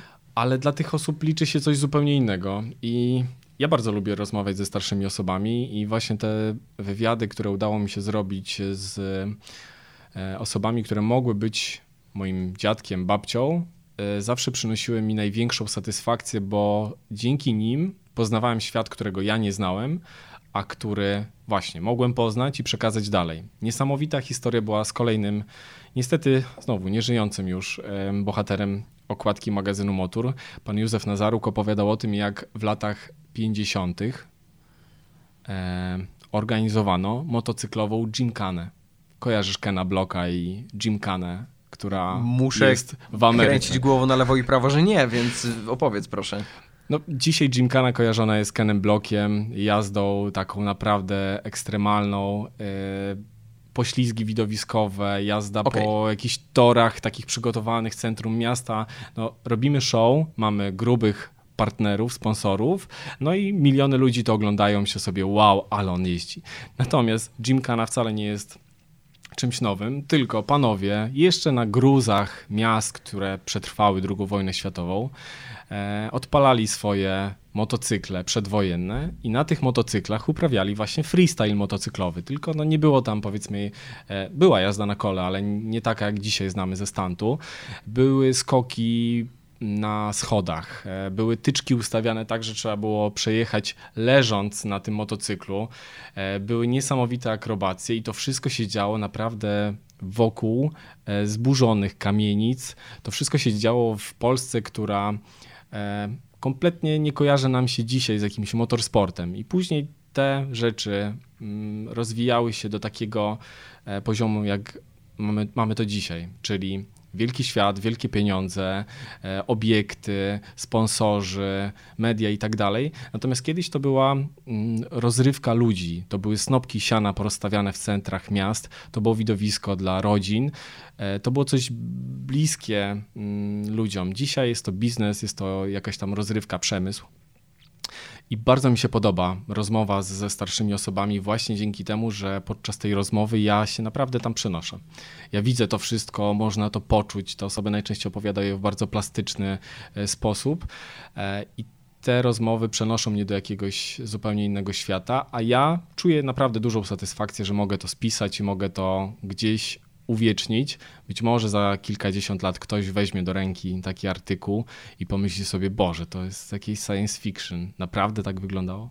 Myślę, że tak może być, bo tak jak teraz opowiadasz, to pomyślałem sobie, tak naprawdę kojarzymy tą polską motoryzację ostatnio, powiedzmy, z czasów PRL-u, gdzie po prostu produkowaliśmy marucha na licencji. A jak podchodzisz do takich projektów typu Nowa Warszawa na przykład? Chodzi mi o to, czy z twojej perspektywy ma to rację bytu, czy to jest raczej ktoś projektuje i tak się tutaj kręcimy? Chodzi mi o to, Czy na podstawie twojej wiedzy i tego, jak dobrze znasz rynek, czy Polska może mieć swoje samochody? Myślę, że jest na to już za późno. Jeżeli masz na myśli oczywiście taki samochód jak, nie wiem, Czesi mają Skodę, czyli samochód, który faktycznie jest widoczny na ulicach, jest dostępny jako realna alternatywa dla każdej innej marki. Myślę, że nie ma już na to miejsca, bo gdyby Volkswagen kupił FSO w latach 90., jak to zrobił ze Skodą, no to pewnie mielibyśmy dzisiaj Polonezy zrobione na bazie Golfa i mieli swoje auta, natomiast Czesi mieli bardziej rozwinięty przemysł motoryzacyjny. Skoda była bardziej znana w Europie, także tak marketingowo to była lepsza decyzja. Polski przemysł niestety podejmował złe decyzje, czy ta współpraca z Koreą, która w końcu zbankrutowała, później była współpraca z Ukrainą. To wszystko nie wypaliło i dzisiaj cały świat motoryzacyjny poszedł tak daleko do przodu, że nie mamy szansy, żeby stworzyć jakiś realny samochód, który mógłby zmotoryzować Polaków, tak w cudzysłowie oczywiście, że Polacy jeździliby swoim samochodem. Warszawa, no to jest wizja, to jest próba stworzenia jakiegoś następcy legendarnego polskiego samochodu, chociaż nawet nie polskiego, bo Warszawa była tak naprawdę kopią Pabiedy radzieckiej, a Pabieda była stworzona na podstawie amerykańskiego samochodu tam z okolic wojny, II wojny światowej, więc to jest taka kopia kopii. Czyli to jest bardziej szansa na to, że taka Warszawa zaistnieje, ale w katalogu czy Jako ciekawostka, okay, jako pokazanie znowu młodszemu pokoleniu, że coś takiego było. Możemy coś produkować, jest jakaś, są możliwości, bo projektantów mamy świetnych. Polscy projektanci pracują dla największych firm motoryzacyjnych, dla topowych, luksusowych firm. Projektujemy i części, i całe karoserie. Świetnym przykładem jest Paweł Czyżewski, który zaprojektował wszystkie pojazdy do gry Cyberpunk, tej nowej. O, proszę. No. Tak, no, te samochody powstawały, projekty tych samochodów w Warszawie.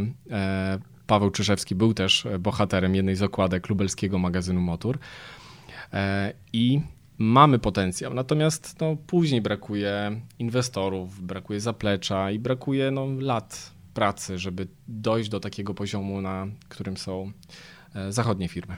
A powiedz mi, tworząc magazyn, bo zacząłem się zastanawiać, ja, który przez jakiś czas byłem bardziej zaangażowany w motoryzację, teraz jestem nieco mniej i jakakolwiek informacja jest dla mnie, nazwijmy to ciekawostką, świeżynką. Chodzi mi o to, jak wy siedzicie w tym, skąd łapiecie nowe rzeczy? To znaczy, jak to działa, że z każdym miesiącem odkrywasz nowe postacie, które faktycznie z tą motoryzacją są związane i mają coś ciekawego do opowiedzenia, i też w jaki sposób dobieracie materiały, że cały czas trzyma to tak wysoki poziom i cały czas ciągnie tego czytelnika do zgłębiania tego świata motoryzacji. To, co widzisz w magazynie Motor, to jest taki wierzchołek góry lodowej. Natomiast ta niewidoczna część góry lodowej to jest nasz prywatny czas, który upływa nam właśnie pod znakiem czytania, poznawania, rozmów z różnymi osobami. Są to często rozmowy prywatne. Zawsze byliśmy jako magazyn inicjatywą bardzo otwartą, bo magazyn współtworzy kilkadziesiąt osób. I na pewno nie jest to pula, która jest zamknięta, tylko co chwilę pojawia się ktoś, a może byśmy zrobili coś razem, a zobaczcie, jest jakiś temat. Więc w tym momencie mamy bardzo dużo tych tematów podsyłanych, ale przez ostatnie 10 lat każdy z nas pracował w jakimś kierunku, poznawał osoby, więc teraz procentuje to doświadczenie i te kontakty, które udało się uzyskać. Najczęściej na zasadzie takiej normalnej rozmowy, że bardzo fajny samochód, fajna inicjatywa, zróbmy coś razem, poznajmy się. Sam jesteś osobą, która obraca się wśród wielu osób, która robiła milion rzeczy. Z każdej inicjatywy zostają jakieś kontakty, zostają właśnie pomysły. No dobra, ale mówisz trochę tak, jakby to teraz samo płynęło. To znaczy rozpędziliśmy przez kilka lat, a teraz proszę bardzo, puśćmy wózeczek. Ale trochę tak to wygląda, bo zobacz, że Mając naprawdę zdolnych ludzi, mając w Polsce także osoby z niesamowitą wiedzą, umiejętnościami, na przykład osoby, które odnawiają zabytkowe, bardzo drogie samochody. Polska jest idealnym miejscem dla Niemców na przykład do tego, żeby u nas odnowić zabytkowe Maserati warte 1 000 000 złotych, 1,5 miliona złotych, żeby w Polsce wykonać jakąś naprawę, której zachodni mechanicy albo nie chcą się podjąć, albo odsyłają cię do fabryki. Fabryka mówi, tego się już nie opłaca naprawiać, albo będzie za drogo, albo nie mamy już w ogóle kogoś, kto się tym zajmował. Po prostu nie. Natomiast my mamy bardzo zdolnych ludzi, mamy właśnie świetny ten stosunek ceny do jakości. Dzięki temu w Polsce jest bardzo wiele samochodów, czy zabytkowych, czy nowych, bardzo drogich, więc wystarczy po prostu być w tym środowisku, utrzymywać kontakt z ludźmi, poznawać nowych, żeby mieć dostęp do najlepszych samochodów, motocykli, jakie sobie tylko wyobrazisz. Podejrzewam, że rzucisz w tym momencie jakiś samochód i tak, na pewno i jest. Uda nam się ustawić, żeby się nim przejechać. Tak, na pewno jest w Polsce. Pewnie wystarczy, nie wiem, 1-2 telefony, żeby po tych osobach, które w tym środowisku motoryzacyjnym gdzieś tam się znają, namierzyć to auto, przejechać się nim, zrobić materiał. Dlatego mamy dość dużą łatwość, żeby testować samochody, motocykle i wciąż nie wykorzystaliśmy tych najlepszych samochodów, jakie są w Polsce. Druga sprawa jest taka, że wyjeżdżając za granicę, do Niemiec, do Skandynawii, Anglia, Francja, tam jest już totalny top of the top i tam ci ludzie często są bardzo otwarci, żeby pokazywać te auta, żeby nawet przejechać się tym samochodem wartym już 1 000 000 euro, bo wiedzą, że to cieszy inne osoby, więc wystarczy też taka naturalna chęć, żeby zrobić coś ciekawego, pojechać, pokazać i myślę, że ta chęć i wykorzystanie kilkunastu lat pracy do tej pory jest kluczem do tego, jak motor wygląda dzisiaj. Powiedziałeś, że są modele, które są w Polsce, ale cały czas jeszcze czekają, żeby o nich napisać.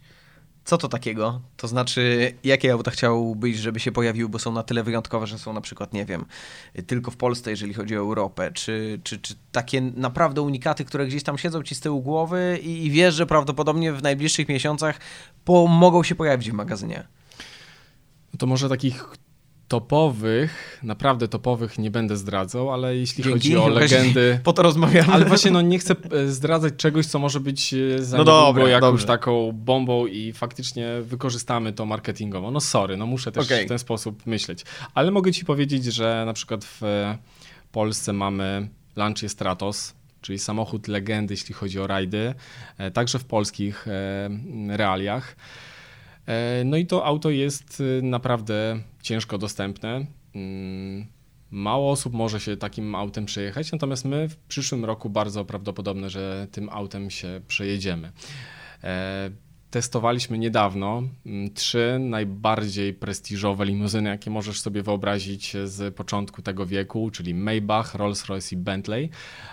Testowaliśmy te klasyczne wersje, natomiast najnowsze nie ma żadnego problemu. Właściwie to wszystkie te topowe modele marek tych najbardziej luksusowych. Czyli nawet nie premium, tylko już luksusowe. Jeszcze wyżej.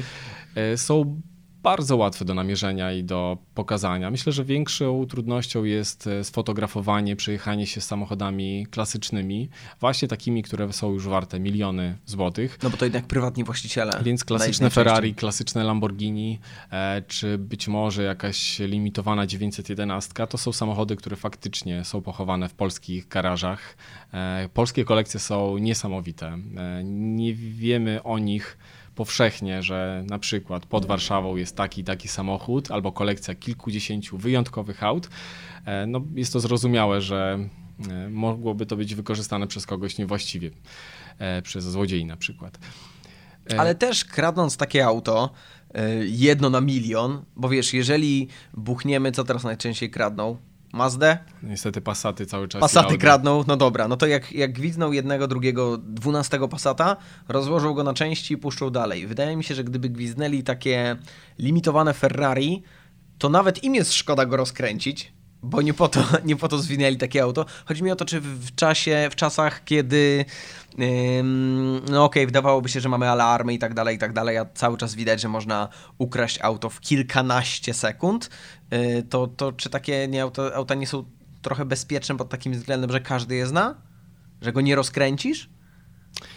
No być może gdyby to auto miało być sprzedane na zachodzie Europy, to właściciele polscy, francuscy, niemieccy znają się z być może jakichś spotkań albo jazdy po torze.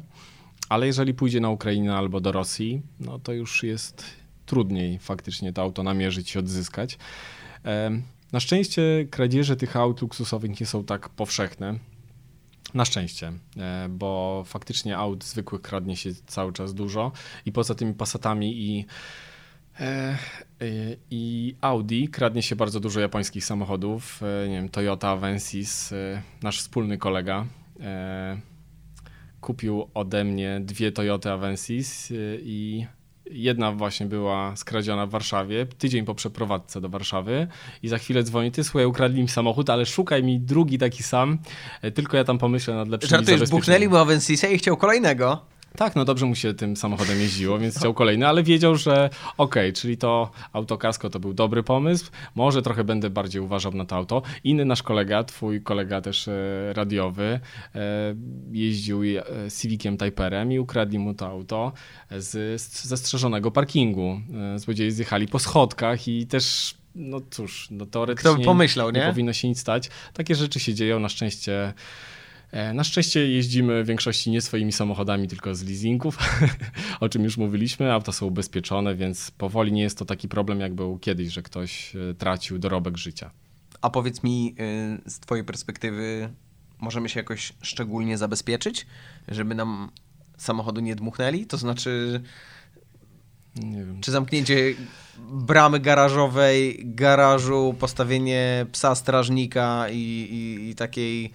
To chyba większa kłódka jest większym zabezpieczeniem, bo właśnie mówię, że coraz mniej się kradnie, a mojemu znajomemu ukradziono samochód, który był w garażu, a przed garażem stał jeszcze inny samochód i tego właściciela nie było akurat w domu. Natomiast kiedyś wydawało mu się, że ktoś tak stał naprzeciwko posesji i siedziało 2 gości z komputerem w środku w samochodzie.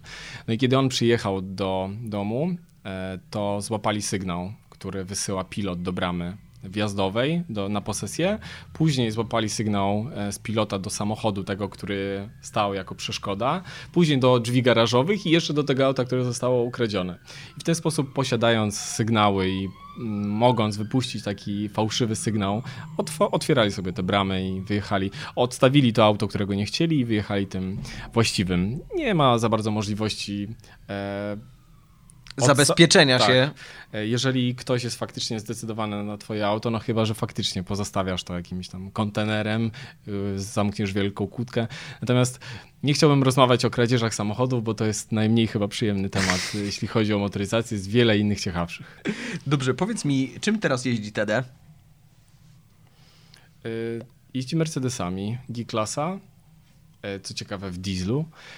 On ma w dieslu? Tak, ale z pakietem AMG fajnie wygląda. Całe szczęście. Natomiast to też jest moim zdaniem rozsądny wybór, bo tyle jest G-klas AMG, że taka G-klasa w dieslu jest czymś bardziej egzotycznym, bardziej unikatowym.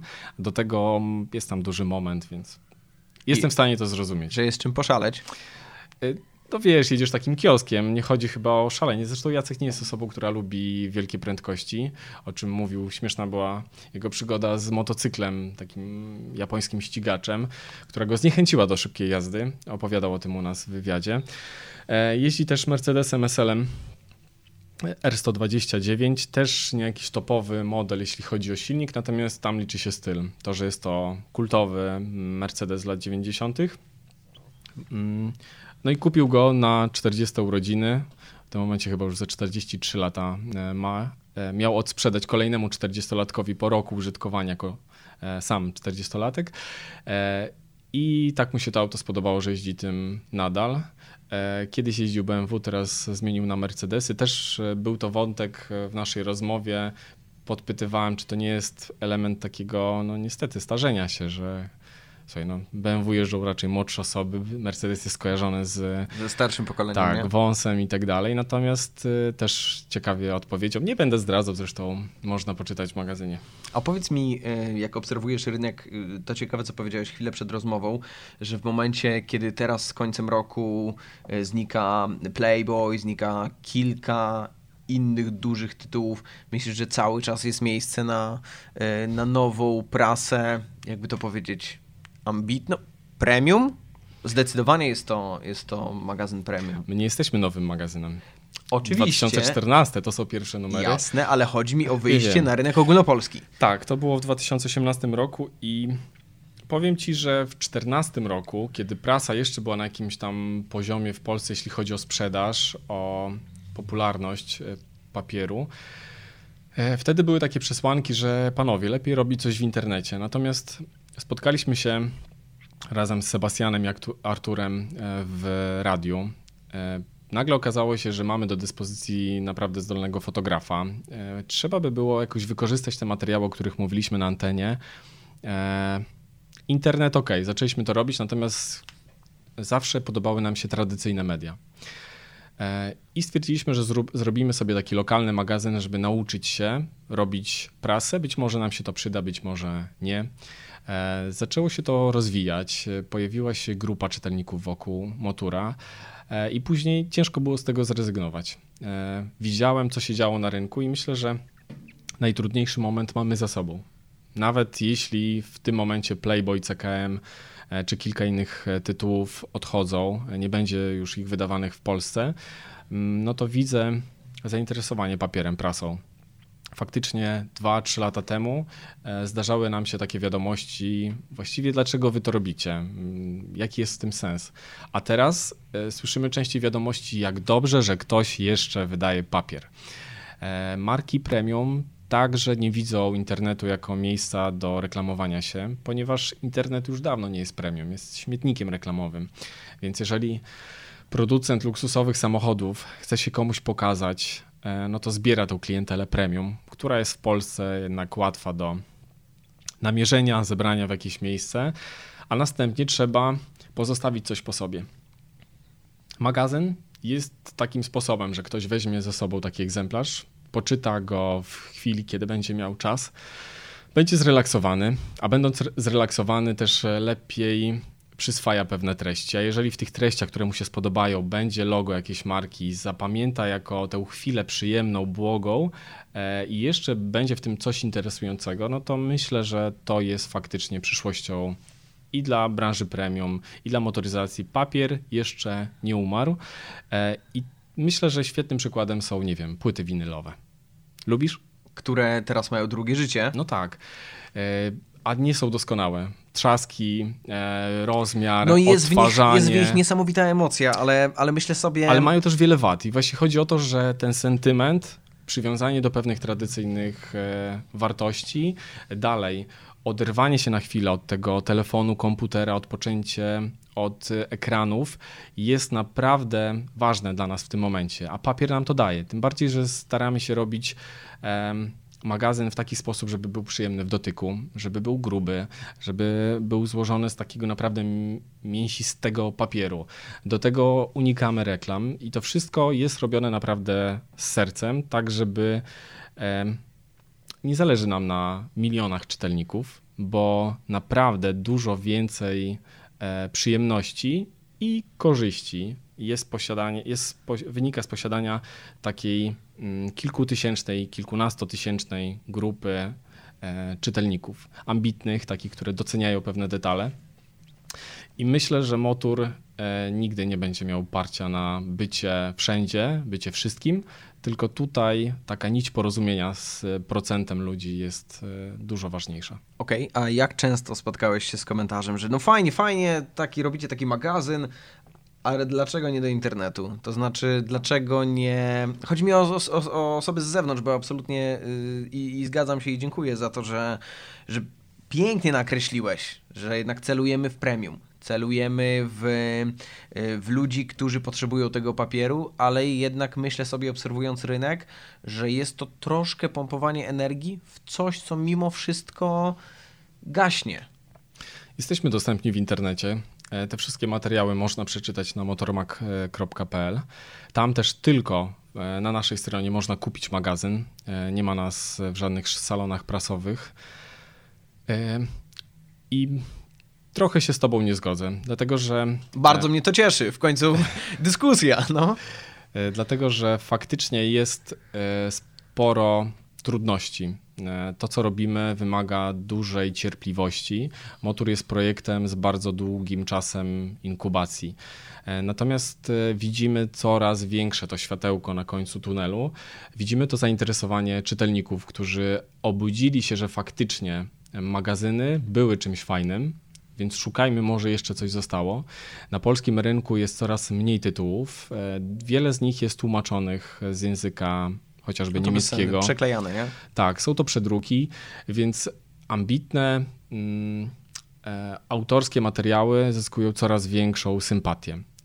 I znowu wrócę do tego, że naprawdę dużo bardziej zależy mi na garstce zaangażowanych osób, które lubią to, co robimy, doceniają i współpraca z kilkoma wartościowymi firmami, niż robienie czegoś dla mas. Bo oczywiście moglibyśmy pisać dziennie po kilkadziesiąt newsów, że nowy samochód Skody będzie miał o 5 litrów większy bagażnik. To uważam, że i tak na maksa ambitnie. Bardziej widziałbym artykuły w stylu skok cen benzyny, spadek cen benzyny, skok cen benzyny. To codziennie możesz. Sam nie śledzę takich aktualności na bieżąco. Kiedy zmienić opony na zimowe / letnie? Tak, no coś innego mnie interesuje, więc o czymś innym piszę. Myślę, że za 2-3 lata będziemy mówić o zupełnie innym rynku prasowym. Zobacz, co się stało z podcastami. 2-3 lata temu nagrywać nikt by nie pomyślał, podcasty. Nie? W tym momencie rynek podcastów rośnie w tempie 30% rocznie. Podobno w Stanach porównuje się rynek podcastów do YouTube'a z 2009 roku, tak, takiego tak, YouTube'a, tak, którego pamiętamy, i zobacz, jak to się wszystko rozwinęło. Wracamy do pewnych korzeni, doceniamy bardziej angażujące materiały. Zresztą ten podcast jest świetnym przykładem. Ktoś nas słucha albo jadąc w samochodzie, albo pracując, albo ćwicząc na siłowni i poświęca nam uwagę przez ponad godzinę. Motura czyta się chyba nawet trochę dłużej, ale można czytać jak książkę etapami. Właśnie, zobacz, jak świetnie sprzedają się książki. W Polsce i nie tylko. Myślę, że tutaj rynek self-publishingu, który się rozwinął te 2 lata temu, dzięki Michałowi Szafrańskiemu i kilku innym osobom. Ja w ogóle dzięki Michałowi i temu, co zrobił z Finansowym Ninją, też postanowiłem, że okej, wydaję motura i będę wydawał go sam. No właśnie zastanawiam się nad tym, bo podejrzewam, że miliard razy zastanawiałeś się nad tym, czy nie publikować motura w inny sposób. Jak to wygląda self-publishing kontra... No, już nie mówmy negatywnie sprzedanie się, ale po prostu zewnętrzna pomoc przy publikacji.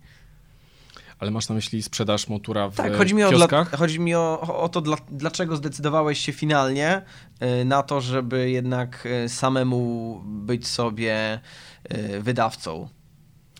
Dlatego, że chciałem mieć kontrolę nad tym, co dopiero się kształtuje. Gdybym miał... odsprzedać komuś motura, no to też było za wcześnie. Zresztą nie chciałbym tego robić, bo uważam, że motur jest inicjatywą, która dopiero powstaje, dopiero się kształtuje i ta przyszłość jest najfajniejsza. Naprawdę kręci mnie tworzenie czegoś od zera, tworzenie czegoś nowego, wdrapywanie się na tych pokolejnych szczeblach na szczyt. W sumie nie wiem czego, polskiego rynku prasowego, świata motoryzacji. Myślę, że z tego magazynu można zrobić jeszcze bardzo wiele rzeczy. Wiele mamy w głowie i zaplanowaliśmy już spory rozwój na rok 2020. I tak, idziemy naprawdę pod prąd. Robimy rzeczy bardzo ambitnie. Czasami być może przesadzamy z czymś i na pewno popełniliśmy niejeden błąd. Natomiast w tym wszystkim jest jakaś przygoda, jest jakaś pasja, misja i dopóki będzie starczało sił, a skoro do tej pory wytrzymaliśmy i się to wszystko udało i w tym momencie naprawdę po ostatnim numerze z Jackiem, po tym 5, czuję, że nabieramy wiatru w żagle, jest taki element taki kuli śnieżnej, gdzie to faktycznie samo zaczęło przyspieszać. Samo ci ludzie nie wiadomo skąd nagle zaczęli nas znajdywać, kupować, zamawiać, chwalić, recenzje pozytywne. No, jest naprawdę bardzo dobrze i mam nadzieję, że to się utrzyma. I dopóki będziemy mogli, będziemy robić to sami. Być może potem pojawi się konieczność pomocy kogoś z zewnątrz. Natomiast to wszystko jest tak naprawdę dość proste, bo skomplikowana jest współpraca właśnie z takim kolporterem, gdzie musisz przestrzegać wielu zasad, gdzie musisz tak naprawdę zrezygnować z całych pieniędzy, jakie zarobi twoja gazeta, sprzedając się w punktach prasowych, bo koszty sprzedaży przez taki punkt są bardzo wysokie. Musisz zapłacić za to, że magazyny na koniec zostaną zwiezione do jednego miejsca, czyli musisz tak jakby wykupić te gazety, jeżeli chcesz je odzyskać. Musisz drukować dużo więcej niż będzie sprzedane, bo trzeba jakoś zapełnić półki w kioskach. Poczekaj, masz z góry narzucone, że macie tam jakąś określoną sprzedaż, widełki, że wiesz, że mniej więcej tyle się sprzeda, ale musisz wydrukować więcej, żeby było widać, że jest? Tak, no bo to chyba nie jest tak dokładnie śledzone, który punkt sprzedaje ile egzemplarzy. Zresztą nie jesteś w stanie tego przewidzieć, więc zakłada się, że wydrukujcie z górką. Chcesz sprzedać 10 tysięcy, wydrukuj 20. Więc koszty produkcji rosną. Później masz bardzo dużo zwrotów, za które musisz zapłacić za zwiezienie. Musisz zapłacić kilkadziesiąt procent ze sprzedaży za to, że ktoś sprzedał to za ciebie i zostaje ci 10-20% i tak naprawdę na te pieniądze też musisz sobie trochę poczekać, bo umowy najczęściej są skonstruowane tak, że ten kolporter ma czas zapłacić ci tam do kilku miesięcy. Więc tak naprawdę bazujesz na tym, co zarobiłeś z reklam. I wybraliśmy inną opcję. Stwierdziliśmy, mamy jakąś grupę czytelników, grupę, która tworzyła się od 2010 roku jeszcze w radiu, jak zaczynaliśmy. Stwierdziliśmy, dobrze, to małymi kroczkami i faktycznie pierwszy, drugi, trzeci, piąty numer, ta grupa czytelników rośnie, coraz więcej sprzedanych egzemplarzy i strasznie mi się podoba to, że sam nad tym panuję, czyli mam sklep, widzę wszystkie statystyki, robię sobie kampanię, ta kampania przynosi jakieś konkretne efekty, robimy jakąś współpracę z influencerem, też widzę tutaj przekłada się na zamówienia. Do tego cały czas staramy się robić jak najbardziej atrakcyjne opakowania. Koperty szare, stempel czarny. No właśnie, to mi się strasznie podoba. Wiesz, kto przybił ten stempel na twojej kopercie? Zaskocz mnie. Ja. Redaktor naczelny przybija stemple na kopertach. Tak podchodzimy do... Któregoś wieczoru stwierdziłem, że chciałbym się trochę jakoś zmienić. Powiedz mi tylko, to jest jedna wielka pieczątka. Tak, to jest jedna wielka pieczątka. Najpierw trzeba ją zamaczać w tuszu, później odbić. Większość tych pieczątek wykonuje współpracownik, pracownik. Natomiast akurat w tej partii, którą przywiozłem do ciebie, sam przybiłem, bo stwierdziłem, że wieczorem sobie po prostu tak poćwiczę. A nie myślałeś, żeby jeszcze podpisywać... Lubię to, naprawdę. Nie myślałeś o tym, żeby jeszcze podpisywać artykuł własnoręcznie? Nie, już bez przesady. Nie, śmieję się oczywiście trochę, ale bardzo mi się to podoba. Mamy kilka egzemplarzy, które są podpisane właśnie przez bohaterów okładek. Do tego lubimy czasami pakując taką przesyłkę, która też jest w spersonalizowanych takich paczkach, dorzucać jakiś gratis. Lubimy być takimi Mikołajami przez cały rok, bo to pozytywne zaskoczenie, ta reakcja, która później do nas wraca w formie recenzji, komentarza, czy zwykłego maila lub SMS-a, jest naprawdę świetna, bo ci ludzie myślą, kurczę, nie wszystkim chodzi o to, żeby po prostu sprzedać masówę i żeby na mnie zarobić i później mieć mnie gdzieś, tylko chodzi o tworzenie czegoś fajnego produktu, stworzenie społeczności i to mi się w tym wszystkim bardzo podoba. Jeżeli miałbym z tego zrezygnować albo oddać to komuś, to wiem, że to byłoby popsute. No dobra, ale dopuszczasz w przyszłości udział osób trzecich w tworzeniu magazynu? No pewnie tak, bo to każdy biznes w ten sposób wygląda, że do pewnego momentu rozwijasz, a później potrzebne są dodatkowe pieniądze, dodatkowe... też umiejętności, doświadczenie już z takiego biznesu na wysokim poziomie. Tak, oczywiście. W tym momencie na rok 2019 do Motura dołączyło 3-4 osoby, które będą nam pomagały faktycznie wchodzić do kolejnych pomieszczeń, gdzie są coraz ważniejsze osoby, gdzie zapadają coraz ważniejsze decyzje. Natomiast priorytet na nowy rok jest taki, żeby zrobić magazyn jeszcze lepszy. Będzie 20 stron dodatkowych, być może wstawki z innego papieru, być może będą w środku plakaty takie w starym stylu rozkładane. Na pewno będą jeszcze lepsze samochody, motocykle. Wiem, że to brzmi bardzo reklamowo. Natomiast nie, no to jest cel numer jeden. Mówisz o swoim produkcie, więc wcale się nie dziwię, że... Ja powiem ci szczerze, dostając pierwszego motura... Ile lat temu? 2014, tak? 14. Czyli prawie 6 lat temu. Myślę, okej, pięknie wydany, ale dopiero kiedy weszliście w ogólnopolskie wydawnictwo, czy zmienił się format? Nie. Na pewno format, jest grubsza gazeta, tak, nie? Wtedy było tam 40 stron na kredowym papierze, teraz jest 100, 104 nawet, na grubym offsecie, czyli no faktycznie niektórzy nam mówią, że popełniliście błąd, nazywając to magazynem. Gdybyście powiedzieli, że wydajecie książkę albo album, to byłby zupełnie inny odbiór, no bo magazyn, no to faktycznie myślisz sobie, no takie śliskie, no magazyn jest bliżej gazety, nie? Co czwarta strona to reklama. O, to i tak powiem ci, że rzadko ją włożyliśmy. Natomiast tutaj mamy dwóch reklamodawców na przykład na numer, ale chcemy, żeby ta treść była interesująca. No cóż, no jest to ambitne, dlatego tak długo być może trwa ta wspinaczka, ale w tym szaleństwie jest metoda. Po ostatnich miesiącach jestem w stanie powiedzieć to bez cienia wątpliwości. To bardzo przyjemnie słuchać kogoś, bo też przed rozmową zastanawiałem się, ile my lat się znamy. I też myślałem o tym, że chyba do tej pory nigdy wcześniej nie rozmawialiśmy w studiu. Nie wiem. Ale często rozmawialiśmy po wyjściu ze studia. Kiedy kończyłeś swoje pasmo, kiedy ja kończyłem wiadomości, dobra. No bo dobra. Przez jakiś moment pracowaliśmy razem, także zapowiadałeś mnie jako...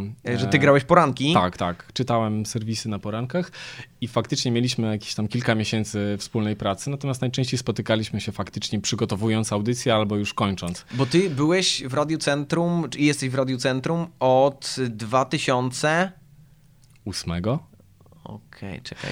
Natomiast no to kurczę. To, że jestem, to już teraz jest powiedziane na wyrost. No, raz w tygodniu spotykamy się redakcją magazynu Motor w studiu. No więc rozmawiamy właśnie o bieżących tematach i to ląduje też jako podcast w internecie. Natomiast, no faktycznie, no gdzieś tam co tydzień się pojawiam. Jesteś w redakcji. Od 2008 roku byłem w redakcji sportowej, informacyjnej, a później to już tylko Motocentrum. 2008. Mi się wydaje, że ja dołączyłem 2011. No ale jesteś młodszy ode mnie, więc w podobnym wieku chyba zaczynaliśmy. Ja 16 lat. Pierwsze liceum. Pierwsze liceum, no. Pierwsze liceum. Niesamowite. I też bardzo ciekawe z mojej perspektywy, jak obserwowałem zarówno rozwój motocentrum i takie, powiedziałbym, kolejne ewolucje tego, jak to wasze zaangażowanie w motoryzację rosło. Przyznam szczerze, że tak jak gadaliśmy o osobach, które wychodzą z lubelskiego radia, jest ich całkiem sporo. Tak. No to myślę sobie, że z takiego motura naprawdę można być dumnym ogólnopolska, może i nawet światowo. Produkt, którego absolutnie nikt nie powinien się wstydzić. I można być dumnym na maksa z otwartą piersią. Jest mi bardzo miło, że tak mówisz. To efekt pracy wielu zdolnych osób, bo jestem tutaj sam, niestety. I też bardzo dziękuję, że mnie w ogóle... To smutno, jak mnie zrobisz taką smutną... Jestem tutaj sam, niestety. Sam, jeśli chodzi o magazyn. Reprezentantem jestem u ciebie, natomiast wiele zdolnych osób przyczyniło się do tego, żeby stworzyć magazyn. W ogóle wiele osób było na różnych etapach i powiedzmy, nie wiem, między 14 a 16 rokiem współpracowaliśmy z kimś, ale być może jego pomysł jest rozwijany dalej i to jest inicjatywa wielu ludzi. Ostatnio doszło kilka osób, też tworzymy, tak niechcący nam się udało stworzyć grupę medialną wokół magazynu Motor, bo okazuje się, że faktycznie materiałów jest coraz więcej, samochodów, motocykli, ludzi, z którymi można coś zrobić jest coraz więcej, natomiast my mamy cały czas tylko 24 godziny w trakcie doby, więc zaprosiliśmy do współpracy najzdolniejszych twórców w internecie, czyli to co mówiłeś, dlaczego nie internet? No właśnie to co pojawia się w internecie jest w internecie, natomiast w papierze jest... esencja? Taka wisienka na torcie tego co się przygotowuje, esencja. No i mamy tutaj, nie wiem, Premium Moto Michała Sztorca, najlepszy blog o samochodach premium. Mamy bober.pl, czyli największe customowe forum w Polsce. Mamy YoungTimer Bike, czyli też portal, który specjalizuje się tylko w jednym rodzaju motocykli, ale dzięki temu możemy w moturze umiejscowić go pomiędzy innymi artykułami, a na koniec ktoś bierze moturę i myśli sobie, okej, no to mnie nie interesuje, ale w sumie przeczytam. I później się okazuje, kurczę, ta nie wiem, stara jakaś japońska maszyna, której w ogóle nie brałem pod uwagę, jest naprawdę fajna. Te wyścigi, kurczę, nie interesuje się, ale chyba zacznę, no bo takie historie. I my chcemy łączyć różne światy, różnych twórców i od przyszłego roku będzie chyba tego jeszcze więcej. Natomiast to jest też dla nas sposób na to, żeby faktycznie rozepchać się trochę łokciami, mówiąc tak kolokwialnie, jeśli chodzi o polski rynek, bo mamy bardzo dużych wydawców, ale jest ich tylko kilku. No i oni mają bardzo duże budżety, duże możliwości, spore zasięgi. Natomiast jesteśmy z pokolenia, które wychowało się na tych tytułach, ale często lepiej czujemy współczesne media. Czujemy to, jakich materiałów oczekują nasi rówieśnicy, nasi odbiorcy. I łącząc siły jesteśmy w stanie faktycznie uzyskać bardzo duże zasięgi. Mamy jeszcze więcej pomysłów, jeszcze więcej kontaktów, jeszcze więcej materiałów do zrealizowania. I cieszę się, że to wszystko dzieje się pod egidą magazynu Motor, bo nigdy nie mówiłem, że to jest mój tytuł, tylko go współtworzę z coraz większą liczbą osób i dzięki temu, że napływają kolejne zdolne osoby, no to sam tytuł będzie jeszcze lepszy. Powiedz mi, jeżeli ktoś jedzie samochodem, leży w wannie, biegnie i myśli sobie, Jezu, zajebista gazeta. I powinien tak myśleć. To co powinien teraz zrobić, żeby dołączyć do grona? No myślę, że najłatwiej jest wejść na stronę motormag.pl i tam w naszym sklepie po prostu zamówić. Jeżeli ktoś się boi zamówić od razu całą kolekcję 5 numerów na ten moment, no to zachęcam do zamówienia jednego numeru. 14 zł jest chyba nie tak dużą kwotą, żeby się przekonać o tym, czy to, o czym rozmawiamy, jest takie dobre. Zresztą powiem szczerze, że jeżeli ktoś by się pojawił, kto powiedziałby, że zamówiłem, nie podoba mi się, jestem rozczarowany, proszę mi zwrócić pieniądze. Ale szczerze, nie tylko dla zwrotu hajsu. Tak, to, ale wiesz co, nawet jeżeli bym mnie okłamał, nie wiedziałbym o tym. Myślę, że zwróciłbym te pieniądze, bo kilka razy powiedziałem coś takiego, za co zostałem skarcony przez niektórych kolegów w redakcji, że tworzymy najlepszy magazyn motoryzacyjny w Polsce i nie boimy się, że nas sprawdzisz. Faktycznie jest to bezczelne i zrobiliśmy to też dla celów marketingowych, żeby się gdzieś tam pokazać, żeby ktoś zwrócił na nas uwagę. Doceniamy pracę wielu osób i były świetne magazyny. Jest też kilka dobrych. Natomiast nie boimy się, że ktoś nas sprawdzi, bo wkładamy to całe serducho i naprawdę z czystym sercem mogę powiedzieć, że do tej pory nie mieliśmy żadnej reklamacji.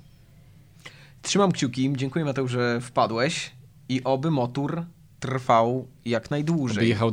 Oby jechał dalej. No słuchaj, mamy 5 i to jest listopad, grudzień. Kiedy kolejny? Marzec. W 2020 wydamy 4 numery. Będzie to kwartalnik.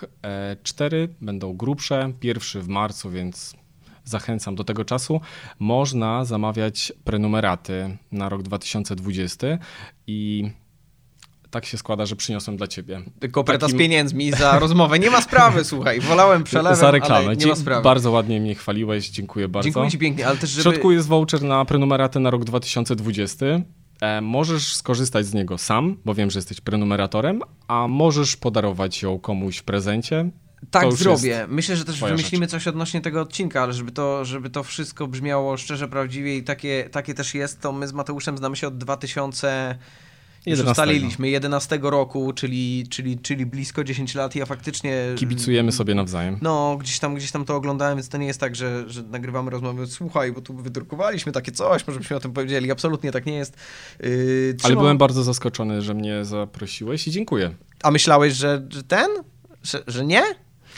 Wiesz co, ja jestem w ogóle słuchaczem wiernym. Późno zacząłem, ale nadrobiłem. Nadrobiłeś wszystko, bardzo dobrze. Prawie wszystko i nie spodziewałem się, że po tych osobach, które słyszałem u ciebie, że ja się pojawię. Widzisz, bo ja też trochę, powiem szczerze, że kombinuję, zmieniam podejście. To znaczy duże nazwiska absolutnie są to, co mówisz. Jeżeli jest wtedy na okładce magazynu, to...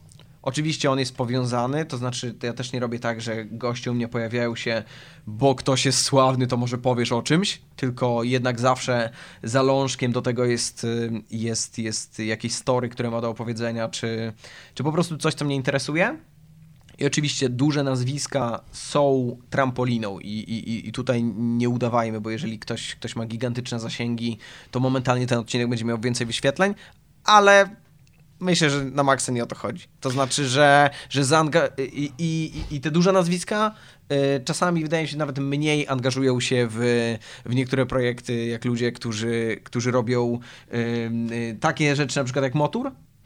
Zdecydowanie się z tobą zgadzam. Może nazwisko moje nie jest tak anonimowe, bo mamy trenera Marka Cieślaka. Bardzo dobrze. Który jest trenerem żużlowych mistrzów świata, więc to nazwisko już gdzieś być może komuś zapadło w pamięć. Nie za sprawą być może moją, ale też mam tak, że najlepsze wywiady to są te z osobami mniej znanymi. Dlaczego? Dlatego, że te osoby wobec mnie były w 100% autentyczne. Natomiast rozmowa z kimś, kto ma do czynienia na co dzień z mediami, oznacza, że będziesz słyszał pewne formułki. Oczywiście możesz go gdzieś ciągnąć, możesz go jakoś rozluźnić, możesz go zdenerwować specjalnie, żeby się jakoś odkrył. Natomiast to już jest taka pewna partia szachów. Wiesz, no jeżeli ktoś udzielał wywiadu, czy rozmawiał w telewizji, w radiu, w internecie 40 razy, to po pierwsze, te odpowiedzi słyszałeś wielokrotnie, no bo to nie jest też tak, że ktoś przychodzi i mówi, okej, tą historię już opowiadałem, to jej więcej nie opowiem. Pewnie, że ją opowiem więcej razy, bo jest fajna historia, nie? Ale słyszałeś ją, ale jest dostępna gdzieś tam często. A tutaj, no kiedy ostatni raz gadałeś o moturze, czy o jakiejkolwiek innej działalności? Ale w wywiadzie, czy tak po prostu? No, w rozmowie gdzieś tam nagrywanej. Nie pamiętam. No nie za często. Wiesz, nie, bo to zawsze ja jestem osobą pytającą, dlatego mi było miło i byłem zaskoczony, że mnie zaprosiłeś, ale faktycznie powiedziałem ci to dzisiaj, jak się spotkaliśmy, że jesteśmy w momencie przełomowym też dla magazynu i odcinam z końcem tego roku grubą kreską to, co się udało zrobić do tego momentu i rok 2020 będzie przełomowy. Myślę, że też wielu słuchaczy, którzy dzisiaj nas poznali, spotkają Motura za miesiąc, 2, 5 i mam nadzieję, że ta nawiązana znajomość będzie trwała i magazyn się spodoba. Ja nawet proponowałem, żeby przełożyć rozmowę, skoro za chwilę wydarzy coś wielkiego, to już pogadajmy po tym, jak się wydarzy. Nie, no to już nie będzie jakichś tam spektakularnych, powiedzmy, osiągnięć, po prostu będzie ciężka praca, tylko być może na szerszą skalę. Co jeszcze chciałem na koniec powiedzieć? Jeżeli ktoś wytrwał do tego momentu, to jestem naprawdę pod wrażeniem i myślę, że to jest dla mnie dużo bardziej cenne niż to, że pojawiłbym się na głównej stronie Onetu przez cały tydzień, widziałyby mnie miliony Polaków, dlatego że testujemy różne kanały dotarcia do czytelników i te najbardziej angażujące, najbardziej ambitne, czyli podcasty, czyli Twitter na przykład, są dla nas dużo lepiej konwertujące na sprzedaż niż jakakolwiek masowa reklama. Więc jeżeli zostanie po tej rozmowie jedna osoba, która będzie nas śledziła, to jest to naprawdę świetna wiadomość, dlatego że nie ilość, a jakość liczy się w moturze. Bardzo cieszę się, że nie udało mi się zadać tych wszystkich pytań, jakie auto powinienem kupić. Bo wcale bym ci nic nie powiedział. Też miałem z tyłu głowy, słuchaj, zastanawiam się nad takim modelem, a że z racji, że to cały czas się nagrywa. Dziękuję ci pięknie. Cieszę się, że za ostatnie minuty sobie posłodziliśmy, ale to też wydaje mi się, że jest bardzo potrzebne. Mocno, mocno trzymam kciuki za motor i oby jak najwięcej, jak najdalej. Dziękuję. Everybody asks me how I know. I smiled at them and said she told me so. Everybody asks me how I know. I smiled at them and said she told me so.